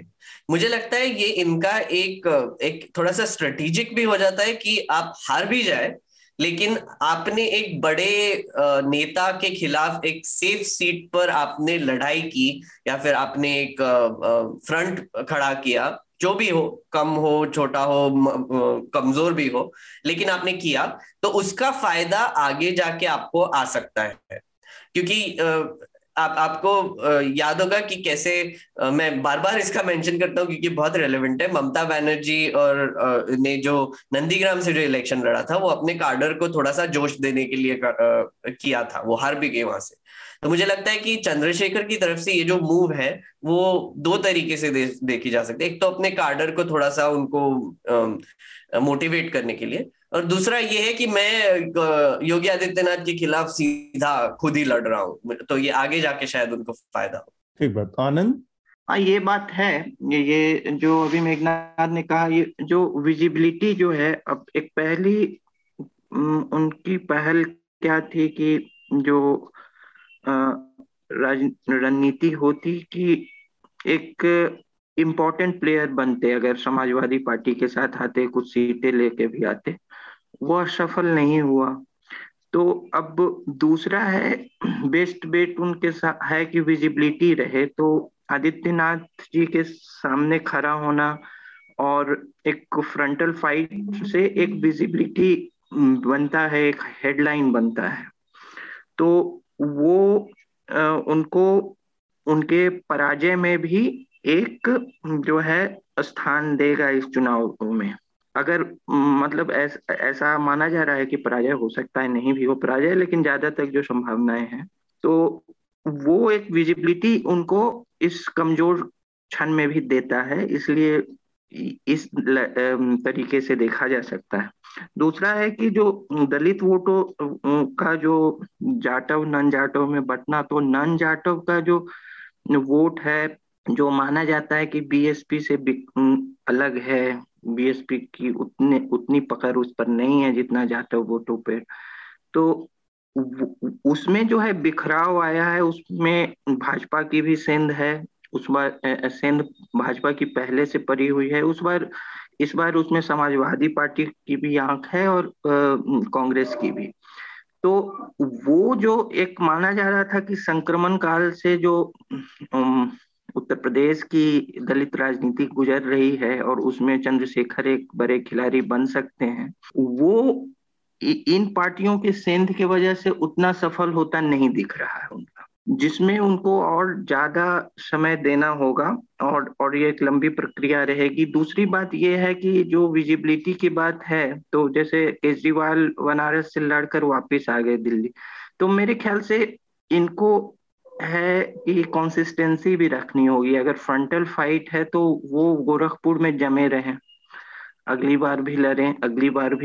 तो ये एक तो लोगों में जो एक ये होगा कि विजिबिलिटी के लिए ही सिर्फ आए हैं, इसका परसेप्शन कोई शॉर्ट टर्म गेन तो देता है लेकिन बहुत लंबा नहीं देता। फिर उर्मिलेश जी ने जो बिहार में उनके हस्तक्षेप की बात की वो सही है कि देखिए कि बिहार में जो दलित राजनीति है वो अंबेडकर के साथ साथ माओ और मार्क्स भी चलाते हैं, क्योंकि दलित जो काफी वोट जो है लेफ्ट पार्टियां भी ले जाती हैं और पिछले चुनावों में 16 या 18 सीटें लेफ्ट पार्टीज बिहार ने जीता, जिसमें कि दलित वोट खासकर जो शाहपुर रीजन है उससे लिया।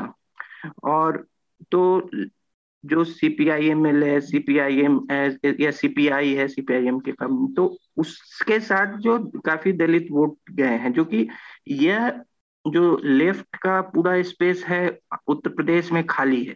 उत्तर प्रदेश में लेफ्ट पार्टियों का दलित वोटों पर या किसी भी वोट पर कोई हस्तक्षेप नहीं है। मेरे ख्याल से लेफ्ट पार्टियां कोई सीट जीतती भी है या नहीं मुझे याद नहीं यूपी में, तो लेकिन बिहार में अभी भी उनकी उपस्थिति है।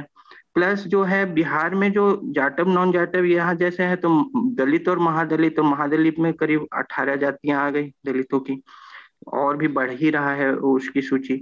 तो उसमें भी नए नेता जीतन राम मांझी वगैरह तैयार हुए, तो वहाँ एक संक्रमण दिख रहा है कि जो एक तो लेफ्ट है क्लेमेंट, एक फिर महादलित है, फिर दलित है, लेकिन यहाँ जो है दलित राजनीति जो है वो कहीं ना कहीं राष्ट्रीय पार्टियों से भी जुड़ गई है या जो ओबीसी पॉलिटिक्स से जुड़ गई है समाजवादी पार्टी से। तो ये इस परिदृश्य में चंद्रशेखर आजाद की उपस्थिति एक दलित राजनेता के तौर पे उत्तर प्रदेश में अभी और लंबा समय मांगेगी। अगर उनको बहुत ही इसमें रचनात्मक भूमिका निभानी है तो मेरे ख्याल से उनका सबसे बड़ा औजार अभी संयम होना चाहिए, तो संयम नहीं रखेंगे तो इसी तरह कंफ्यूज राजनीति करेंगे। बिल्कुल, मैं यही मेरी भी अंतिम होती कि आप उनके पास बहुत लंबा वक्त था है अभी राजनीति के लिए, लेकिन जिस तरह की राजनीति वो कर रहे हैं तो वो बार बार जैसे वो मंकी ब्रांड पॉलिटिक्स होती है ना कि इस डाल उस डाल, उसमें बहुत ज्यादा फिर आपकी छवि खराब हो जाती है और एक टाइम के बाद आपको लोग सीरियसली लेना बंद कर देते हैं। अभी तो ये था कि भाई लोग इसलिए भी आपको वो कर रहे थे कि लोगों को लगता था कि इस पॉलिटिक्स में बहुत संभावना है, आप उस संभावना को भी एक तरह से कमजोर कर देते हैं। थोड़ा सा समय को ध्यान में रखते हुए हम आगे बढ़ते हैं। पंजाब से जो खबर आई उस पर हम थोड़ा सा बात करना चाह रहे हैं। ये एक परंपरा सी बन गई है, लगातार जब चुनाव आते हैं तो विपक्षी पार्टियों के, जब बंगाल में चुनाव था तो हमने देखा किस तरह से ममता बनर्जी के जो भतीजे हैं, इसके अलावा उनकी पार्टी से जो जुड़े लोग हैं, उन लोगों पर इनकम टैक्स, ईडी की छापेमारियां लगातार चल रही थी। फिर हमने उत्तर प्रदेश में देखा कि किस तरह से शुरू हुआ। उत्तर प्रदेश में तो इन लोगों ने गफलत में अपने ही समर्थक पार्टी के एक नेता को के यहाँ छापा मार दिया, एक बिजनेसमैन के यहाँ, और बाद में हर मंच से उसको भुनाया भी। मुख्यमंत्री योगी से लेके प्रधानमंत्री मोदी तक देख रहे हैं नोट निकल रहे हैं, इस तरह की बयानबाजियां की अलग अलग मंचों से, रैलियों में अपने। और फिर बाद में वो उल्टा पड़ गया कि भाई वो नाम मिलते जुलते की गफलत में उन्होंने अपने किसी समर्थक के यहाँ छापा मार दिया। अब पंजाब में ये बात सामने आई है। पंजाब के मुख्यमंत्री का आरोप है कि उनके लोगों को, उनके रिश्तेदारों के ऊपर ईडी रेड मार रही है। एक तो ये है कि भाई चुनाव के समय में इस तरह की चीजों का एक नई परंपरा जो दिख रही है। ईडी ने जो छापेमारी की है उसमें ईडी की छापेमारी में अभी तक कभी हमने ऐसा ट्रेडिशनली देखा नहीं कि लोगों के फोटो जारी किए गए हों कि ये बरामदगी हुई है, ये वो, और वो बाकायदा मीडिया में जारी हो रहा है। ये सब एक पहली दफा हो रहा है कि इसका मकसद क्या है। इसका मतलब है कि इसका पॉलिटिकल मोटिव है कुछ, कि इन सब चीजों के जरिए कुछ मैसेज देना है और लोगों को पॉलिटिकली नुकसान करना है, फायदा पहुंचाना है। इंस्टीट्यूशन का इस तरह से बर्बाद होना या इस्तेमाल होना, चुनावों के उसमें मशीन टूल के तौर पर इस्तेमाल होना, अपने आप में एक बड़ी चिंता का विषय है, चाहे वो पंजाब में हो या किसी भी हिस्से में हो। उर्मिलेश जी, आनंद, मेघनाथ, आप लोगों की इस पर प्रतिक्रिया एक बार ले लेते हैं। देखिए, मैं संक्षेप में अतुल ये कहूंगा कि जो घटना है उस पर तो आपकी जो टिप्पणी है उससे मैं पूरी तरह सहमत हूँ, जो आपने कहा, मुझे नए ढंग से कुछ नहीं कहना है उस पर। लेकिन मैं सबसे ज्यादा, मेरी चिंता है एक नागरिक और एक पत्रकार के रूप में कि भारत का निर्वाचन आयोग इस पर बिल्कुल खामोश है और जो कोड ऑफ कंडक्ट है या चुनाव के जो सिद्धांत हैं भारत में, जो मर्यादित जो मर्यादा है, उसमें आप अगर किसी प्रमुख व्यक्ति जो चुनाव का किरदार है, जो कैंडिडेट ही नहीं है बल्कि एक पार्टी का प्रमुख है, मुख्यमंत्री है, आप उसके घर के लोगों पर छापेमारी करा रहे हैं और उसका जिस तरह से प्रदर्शन कराया जा रहा है, एग्जिबिट कराया जा रहा है, प्रचारित किया जा रहा है, तो मैं समझता हूं कि ये सीधे सीधे मामला राजनीतिक है, क्योंकि आपके पास तो 5 साल था, आपके पास इससे भी ज्यादा वक्त था। अगर कोई करप्शन का मामला था तो छापेमारी पहले की जा सकती थी। इलेक्शन के नोटिफिकेशन के बाद जब इलेक्शन की प्रोसेस चल रही है, उसमें मुख्यमंत्री के घर वालों पर छापेमारी कराना, मैं समझता हूं कि ये सीधे सीधे जो केंद्र में बैठी सरकार है, जो केंद्र का सत्तारूढ़ दल है, उसके द्वारा एजेंसियों का न केवल दुरुपयोग है बल्कि यह इलेक्शन कमीशन को भी बौना करने का एक प्रयास है। और इलेक्शन कमीशन बौना बनने के लिए ऐसा लगता है कि तैयार खड़ा है, वो कुछ भी नहीं कर रहा है। अब जैसे उदाहरण के तौर पे मैंने पिछले दिनों देखा कि बहुत सारे FIR हो गए कि विपक्ष की पार्टी जो उत्तर प्रदेश की है कि इन्होंने वायलेट किया है, लेकिन दूसरी तरफ जब भारतीय जनता पार्टी के कैंडिडेट्स ने और समर्थकों ने वायलेट किया कोरोना प्रोटोकॉल, तो कुछ भी नहीं हुआ। तो इससे दिखता है कि क्या भारत का इलेक्शन कमीशन हाल के वर्षों में जितने कमीशन रहे उसमें सबसे ज्यादा इसकी दयनीय स्थिति हो गई है। ये मेरी चिंता का विषय है। एक बात आनंद, उसमें देखिए कि जो पेपर ट्रेल है, वो पहली बात की जो संबंधी है उस पर छापे मारना राजनीतिक मकसद हो सकता है, नहीं भी हो सकता है। तो संबंधी जो है वो उससे जोड़ना इसको अब पहले ही से, अब एक तरह से इस चर्चा में पहले ही से जो है एक निर्णय सुना दिया गया है। अब उसके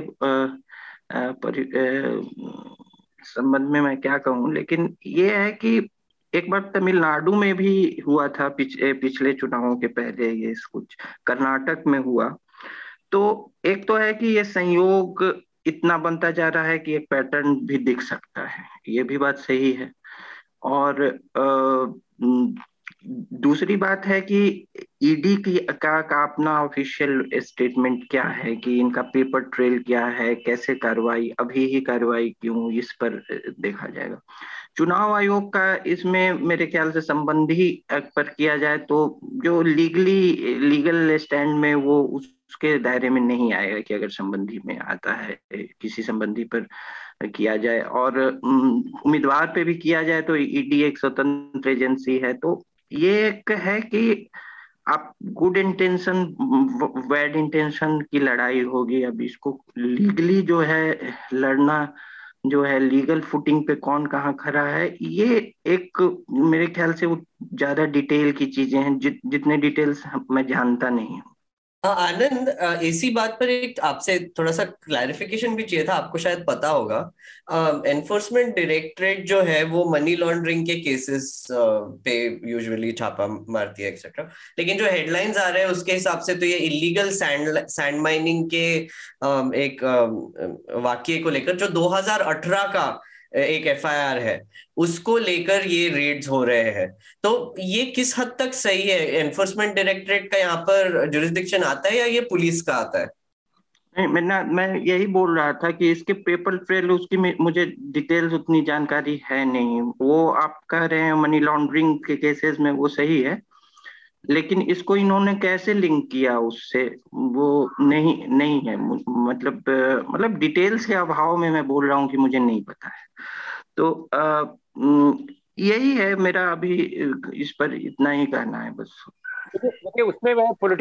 उसमें मैं पंजाब के मीडिया में जो चीजें मैंने देखी कुछ एक जगह, और कुछ लोगों से मैंने बात भी की, तो उनका ये मानना है, क्योंकि आपने जो सवाल उठाया, मेघनाथ ने शायद उठाया सवाल ये कि ये स्टेट अफेयर है, मतलब ये राज्य का मसला है, इसमें केंद्र की कोई एजेंसी का उस तरह से नहीं है। जो पैसे रुपए का मामला है उसमें IT जरूर जा सकता है, लेकिन जो क्राइम का बुनियादी नेचर है वो स्टेट सब्जेक्ट में आता है। और ऐसे समय जब चुनाव हो रहा हो, देखिए चुनाव से पहले होता तो निर्वाचन आयोग के बारे में कोई सवाल नहीं उठाता, चुनाव के समय एक आप बराबरी का एक माहौल बनाए रखना सभी पार्टियों के बीच, ये आपका फर्ज बनता है।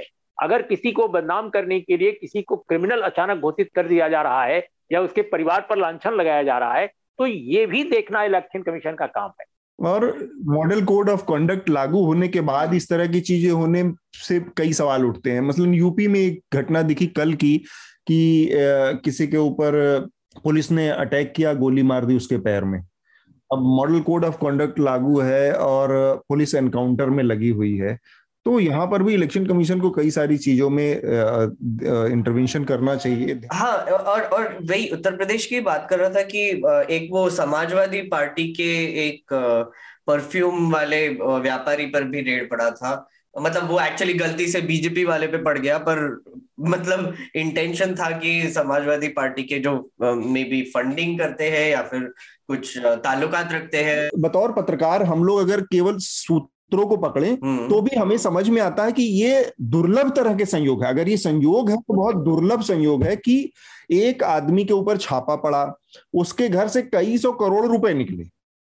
इसके बाद योगी मोदी ने अपनी तमाम जनसभाओं में अनाउंस किया कि ये करोड़ों रुपए कहां से निकल रहे हैं, कौन निकाल रहा है, कहां से मिल रहा है, उसका पॉलिटिकल एक एडवांटेज लिया। इसके बाद जो चीज लोगों को नहीं पता वो ये है कि जितने सारे पैसे सीज हुए थे उस सारे पैसे को उस व्यापारी का टर्नओवर दिखाकर वापस कर दिया गया। ये हालत है कि इनकम टैक्स छापा मारता है और जब उसको अपनी गलती का एहसास होता है तो वो उसको टर्नओवर में दिखा के बिजनेस के वापस करता है, और फिर उसके अगले दिन 3 दिन बाद उस व्यापारी के यहाँ छापा मारा जाता है फिर से, जिसके यहाँ मारने के लिए पहले गए थे, जो कि सो कॉल्ड सपा के समर्थक बिजनेसमैन थे। ये चीजें इतने दुर्लभ संयोग हैं कि जिसपे हमें पकड़ना चाहिए। तो इसलिए जो आनंद कह रहे हैं, मुझे थोड़ा सा इस पे आपत्ति है कि निर्णय सुना दिया गया। निर्णय नहीं हम सुना रहे हैं यहाँ पे, मैं ये कह रहा हूँ कि हम बहुत सारी चीजें उस सूत्र को पकड़ के एक निष्कर्ष निकाल रहे हैं। एक और एग्जाम्पल दे सकते हैं कि वेस्ट बंगाल इलेक्शन के पहले ममता बनर्जी के नेफ्यू पर भी तो रेड पड़ा था, राइट? आपको याद होगा वहां पे काफी ईडी और आईटी बहुत सक्रिय हो गई थी। और इसका एक और बड़ा सवाल उठता है, आई थिंक हमको इस पर ज्यादा बात नहीं होती लेकिन करनी चाहिए, कि कैसे हमारे इंस्टीट्यूशंस को लीगली और प्रोसीजरली मारा जा रहा है। जैसे हमने इस पर पहले भी बात की थी अतुल, कि जो ऑर्डिनेंसेस पास हुए थे विंटर सेशन में, जो 2 ऑर्डिनेंसेस पास हुए थे, जिसमें एसके मिश्रा, जो कि अभी फिलहाल एनफोर्समेंट डायरेक्टरेट को हेड करते हैं, वो 17 नवंबर को रिटायर होने वाले थे, और उसके पहले ही ये एक ऑर्डिनेंस पास कर दिया जाता है कि इनका और टर्म बढ़ाया जाए। और ये सुप्रीम कोर्ट के एक फैसले के खिलाफ था, सीधा खिलाफ था, क्योंकि सुप्रीम कोर्ट ने सीधा बोल दिया था कि इनको फिर से अपॉइंट नहीं किया जा सकता क्योंकि इनका टर्म खत्म हो चुका है। लेकिन लॉ को चेंज करके अपने आदमी को बिठाने के लिए उन्होंने ये एक ऑर्डिनेंस पास करवाया और फिर विंटर सेशन में एक लॉ भी पास कर दिया। अब इसके रिजल्ट आपको अभी दिखते हैं इलेक्शंस के टाइम पे, कि इसका जो लॉ चेंज करते हैं तब अगर हम अटेंशन नहीं देते और बात नहीं करेंगे उसके बारे में, थोड़ा सा हल्ला गुल्ला नहीं करेंगे, तो फिर उसका रिजल्ट आपको इलेक्शन के पहले दिखेगा जब उसका मिसयूज होगा।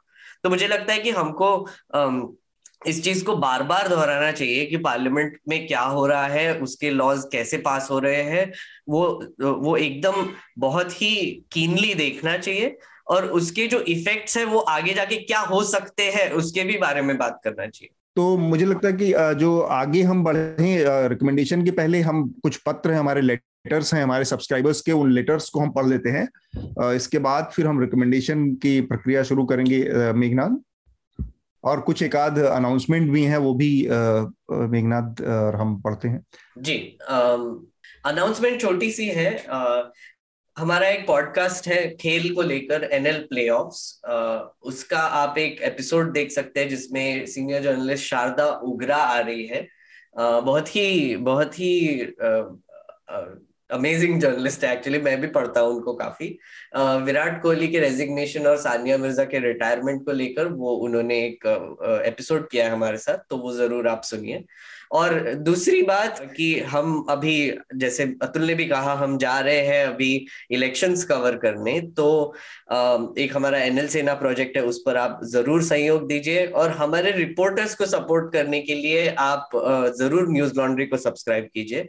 हम अब कुछ जो इन्वेस्टिगेटिव रिपोर्ट्स हैं हमारे, जो बड़े बड़े रिपोर्ट्स हैं जिसमें काफी रिसोर्सेस लगते हैं, वो कुछ पेवॉल के पीछे हम रख रहे हैं। जैसे आयुष ने एक बहुत ही दिलचस्प स्टोरी की ICHR पर, ICHR और RSS कैसे उसको टेक ओवर कर रही है और कैसे हिस्ट्री को बदलने की कोशिश कर रही है। तो वो ऐसे रिपोर्ट आपको मिलेंगे अगर आप सब्सक्राइब करेंगे और हमारे रिपोर्टर्स को सपोर्ट करेंगे। अब अतुल, लेटर्स पढ़ लें। जी बिल्कुल। मैं शुरू करता हूँ। हाँ, लेटर्स में मनप्रीत सिंह कहते हैं कि hi guys, I hope you all will be safe as COVID cases are skyrocketing again. I'm a new subscriber and this is my first ever letter. I really loved your show. The city mayor input from Atul was hilarious. Loved the last episode. Great choices of guests. Missed Shardul. Shout out to Meghnath, Atul, Lippi and all the back-end team. Keep up the good work. Thank you, Manpreet. One more thing, as you guys are going to Punjab, I would really appreciate if you could get a report on drugs issue there. I was born and raised in UP, but spent 10 years working there. So it's a legitimate issue there, but seems like people have made peace with it. Rather than trying to fix the issue, people just want their kids to do IELTS after 12th and go to Canada for study and then settle there. Even nowadays, it's seen that opium consumption normally being bragged in Punjabi songs and no one has a problem with it. Atul, हमारा एक है भी ना, मतलब idea भी है कुछ drugs को लेकर। ये हमारी स्टोरी का हिस्सा, हमारी कवरेज का हिस्सा है। हमारे रिपोर्टर्स जब जाएंगे इलेक्शन कवरेज में तो इस इशू को भी जरूर खंगालेंगे और एडिटर्स भी इस पर नजर रखेंगे, इससे जुड़ी चीजें। ये एक अलग बड़ी चिंता का विषय है और ये हम बार बार देखते हैं। Pop culture, Punjabi pop culture में भी इस चीज की एक एक्सेप्टेंस बार बार दिखती है, जो नशे का मामला है। तो वो एक बड़ी चिंता की बात है कि इसको एक बार जो सोसाइटी में एक्सेप्टेबल नॉर्म बन जाती है, फिर उससे लड़ना थोड़ा और मुश्किल हो जाता है। तो वो चीज है, बार बार अब हम देखते हैं गानों से लेके पंजाबी और उन सब चीजों में, उन चीजों को, जैसे कुछ समय पहले तक, ज्यादा नहीं, 20 साल पहले तक शराब बहुत टैबू चीज हुआ करती थी पब्लिक फोरम में, लेकिन अभी क्या है, पंजाबी गानों में सबसे ज्यादा उसका इस्तेमाल हो रहा है। तो नशा किसी न किसी रूप में अगर सोसाइटी के उसमें नॉर्म में शामिल होता है तो फिर उससे टैकल करना मुश्किल हो जाता है। हम लोग कोशिश करेंगे इससे जुड़ी चीजों को पकड़ने की और रिपोर्ट करने की। अगला जो लेटर है वो मैं पढ़ देता हूं। मेघनाथ, पीयूष ने लिखा है, this question is for Meghnath. After watching Sansad Watch, I am amazed at how our parliament works. Why are we still holding voice votes when a simple app or few buttons can install at each chair to make it public on who voted yes on which bill or law? There are many good projects or version management platform like GitHub which can track who changed what line. Why don't we use such software for all new law and make it public so people can see which MP proposed what change?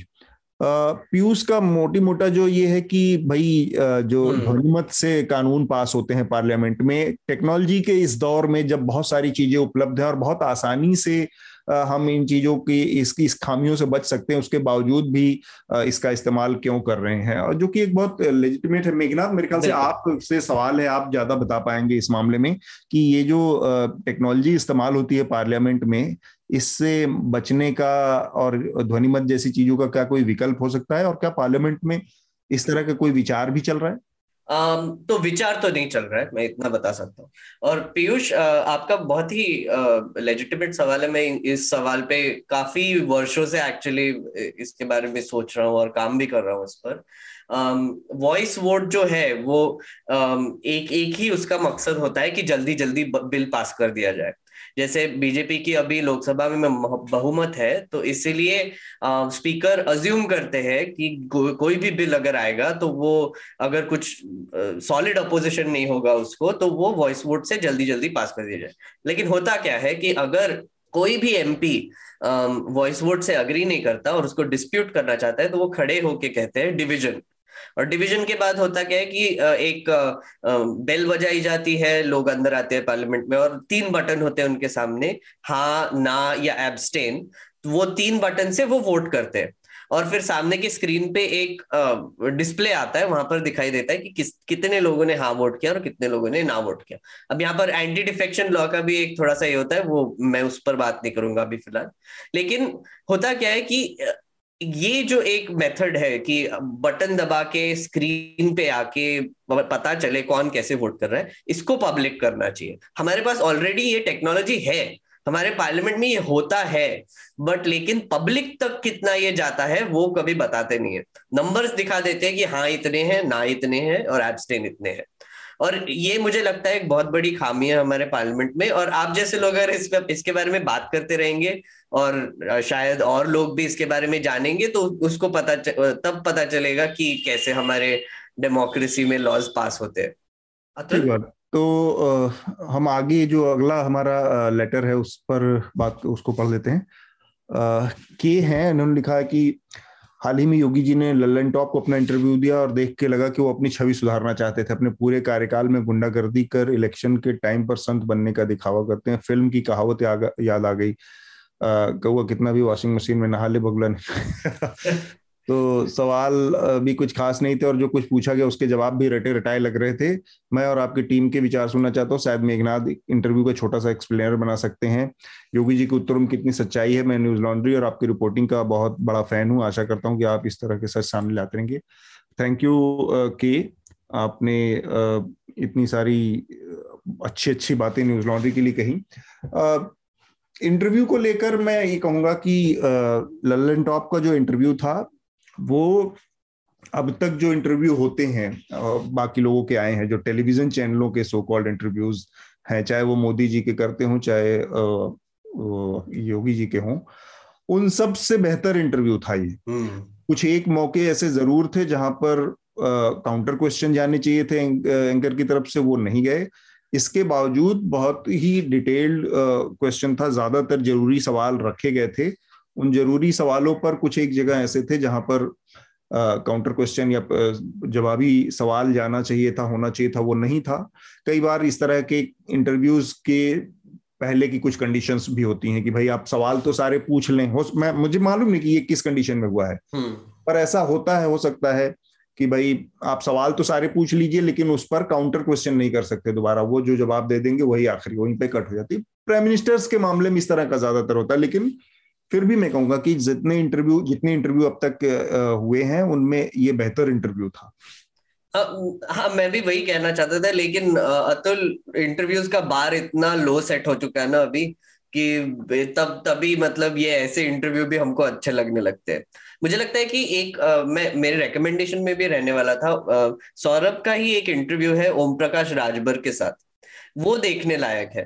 उसमें जैसे उसने सवाल जवाब किया वैसे उसने योगी के साथ नहीं किया था, ये बहुत ही क्लियर हो जाता है। और ये भी आपको दिखाई देता है कि राजभर के साथ जो इंटरव्यू था, जो 1 घंटा 40 मिनट का बड़ा इंटरव्यू है, उसमें कितनी सारी दिलचस्प बातें निकल के आई उसकी वजह से, और कैसे वो एकदम रोचक इंटरव्यू बन गया।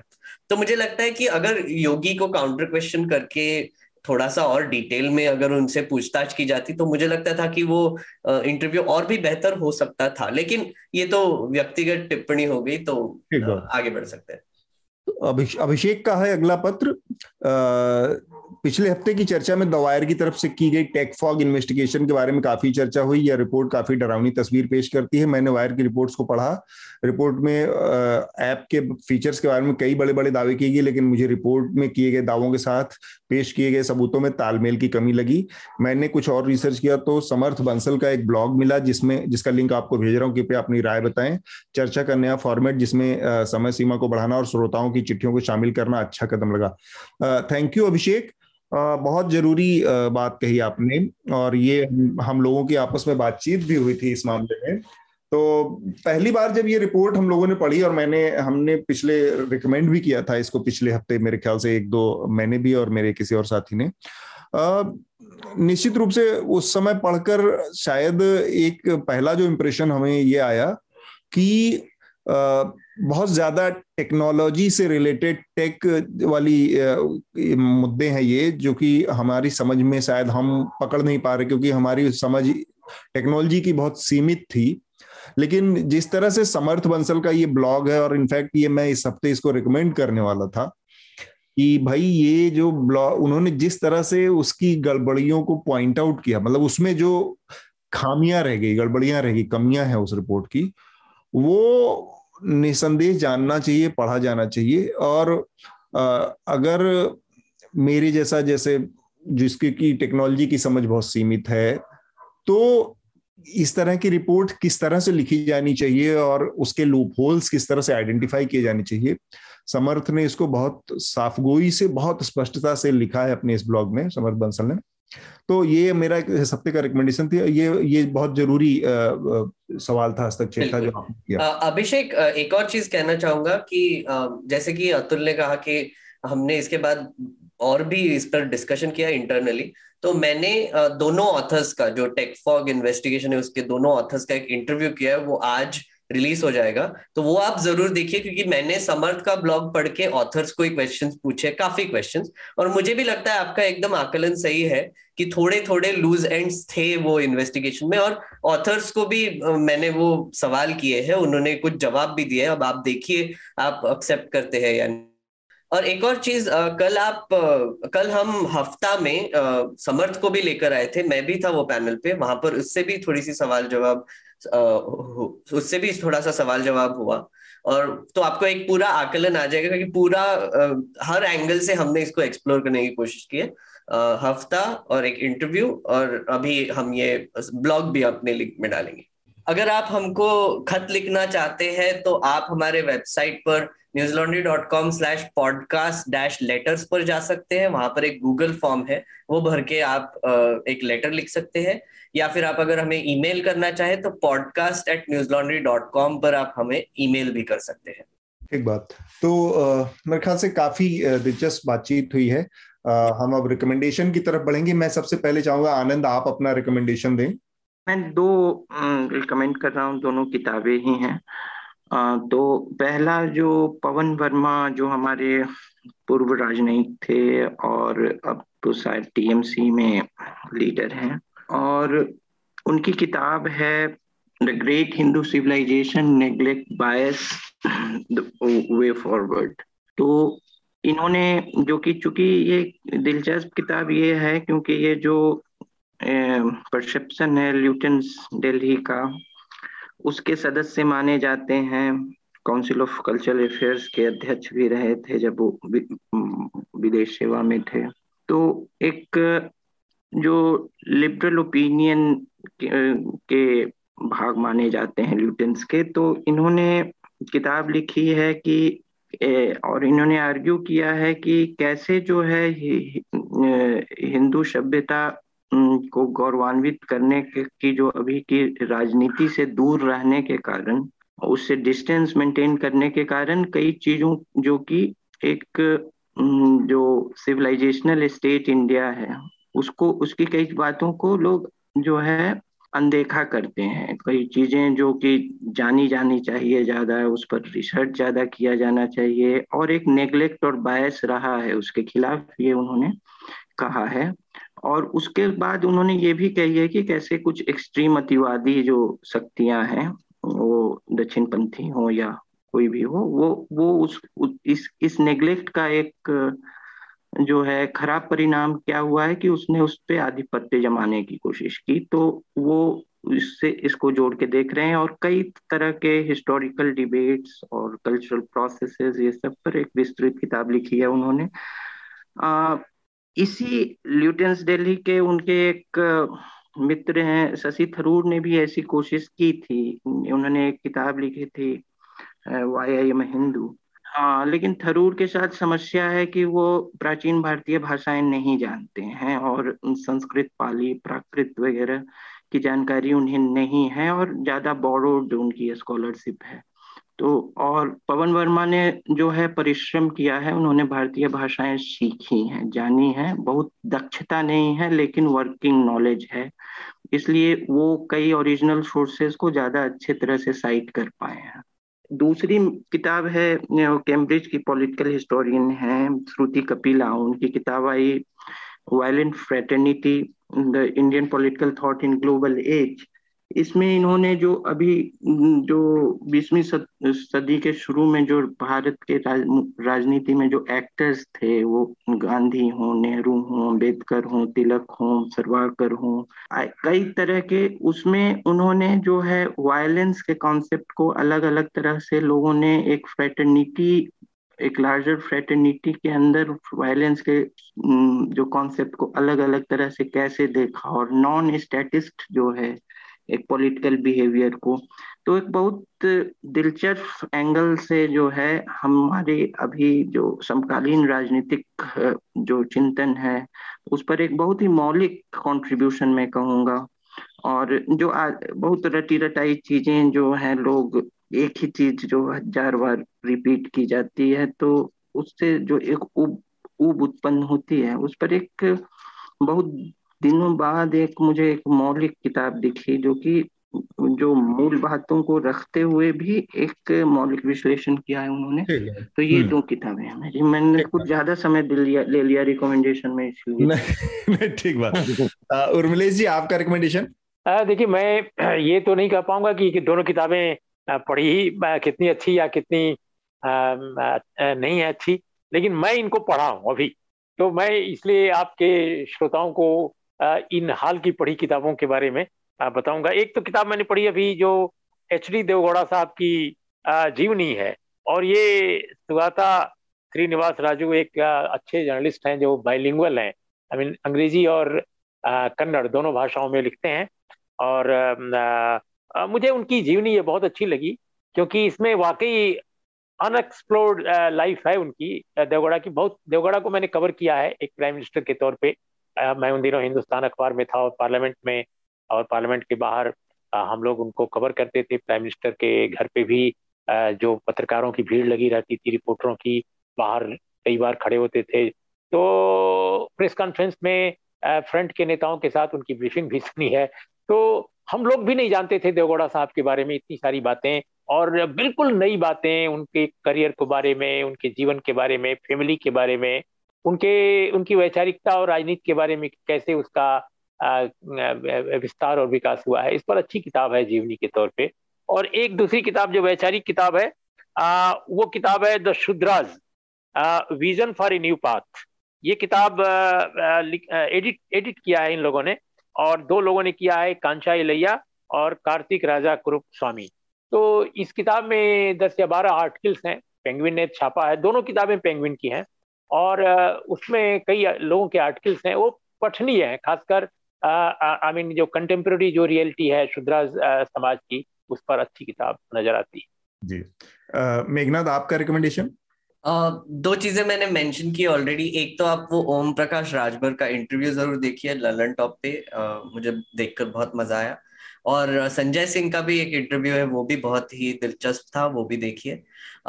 दूसरी, आयुष मेरे जो कॉलीग है उसने एक रिपोर्ट किया है ICHR जो Indian council for historical research है, उस पर कैसे RSS का टेक ओवर हो रहा है, इस पर एक रिपोर्ट है, वो आप जरूर देखिए। और तीसरा रिकमेंडेशन, ऑक्सफैम का जो इनइक्वालिटी किल्स जो रिपोर्ट है वो जरूर पढ़िए, बहुत उसमें चिंताजनक बातें बताई गई है और बहुत ही अच्छे से लिखा हुआ रिपोर्ट है। इस पर हमने एक इंटरव्यू भी किया है ऑक्सफैम के CEO के साथ, और एक मैं एपिसोड भी करने वाला हूँ संसद वॉच पे, तो वो दोनों जरूर देखिए। ठीक बात। मेरा रिकमेंडेशन है, एक तो मैंने पहले ही बता दिया कि समर्थ बंसल ने जो टेकफॉग ऐप के ऊपर जो ब्लॉग लिखा है वो एक रिकमेंड करूंगा मैं कि उसको पढ़ें, ताकि समझ में आए कि रिपोर्ट्स में क्या क्या उसमें उसकी सीमाएं हैं या कमियां हैं। दूसरा मेरा रिकमेंडेशन है, आजकल एक किताब मैंने 2 किताबें थी, एक तो मैंने पहले रिकमेंड भी कर दिया था, उसका दूसरा वाला मैंने अब पढ़ा है, जिम कॉर्बेट की किताब है मैन ईटर्स ऑफ कुमाऊं करके, वो टाइगर्स के ऊपर है। तो वो मैंने खत्म किए, उसको आप लोग पढ़ें। One of my favourite books, बहुत ही बढ़िया किताब है वो। तीसरा रिकमेंडेशन जो आईसीएमआर वाली है, जो कि आयुष की इन्वेस्टिगेशन है, जो पे वॉल पे है हमारे सब्सक्राइबर्स के लिए है, तो इसके लिए आपको न्यूज लॉन्ड्री का सब्सक्राइबर बनना पड़ेगा। ये तीन चीजें हैं रिकमेंडेशन हमारे। इसके साथ ही हम अपनी आज की चर्चा को यहाँ पर रोकेंगे। उर्मिलेश जी, आनंद और मेघनाथ, आप लोगों का बहुत बहुत शुक्रिया इस चर्चा में शामिल होने के लिए। बिल्कुल, thank you Atul. News laundry के सभी पॉडकास्ट टिचर, आईट्यूज और दूसरे पॉडकास्ट प्लेटफॉर्म पे उपलब्ध हैं। खबरों को विज्ञापन के दबाव से आजाद रखें, न्यूज लॉन्ड्री को सब्सक्राइब करें।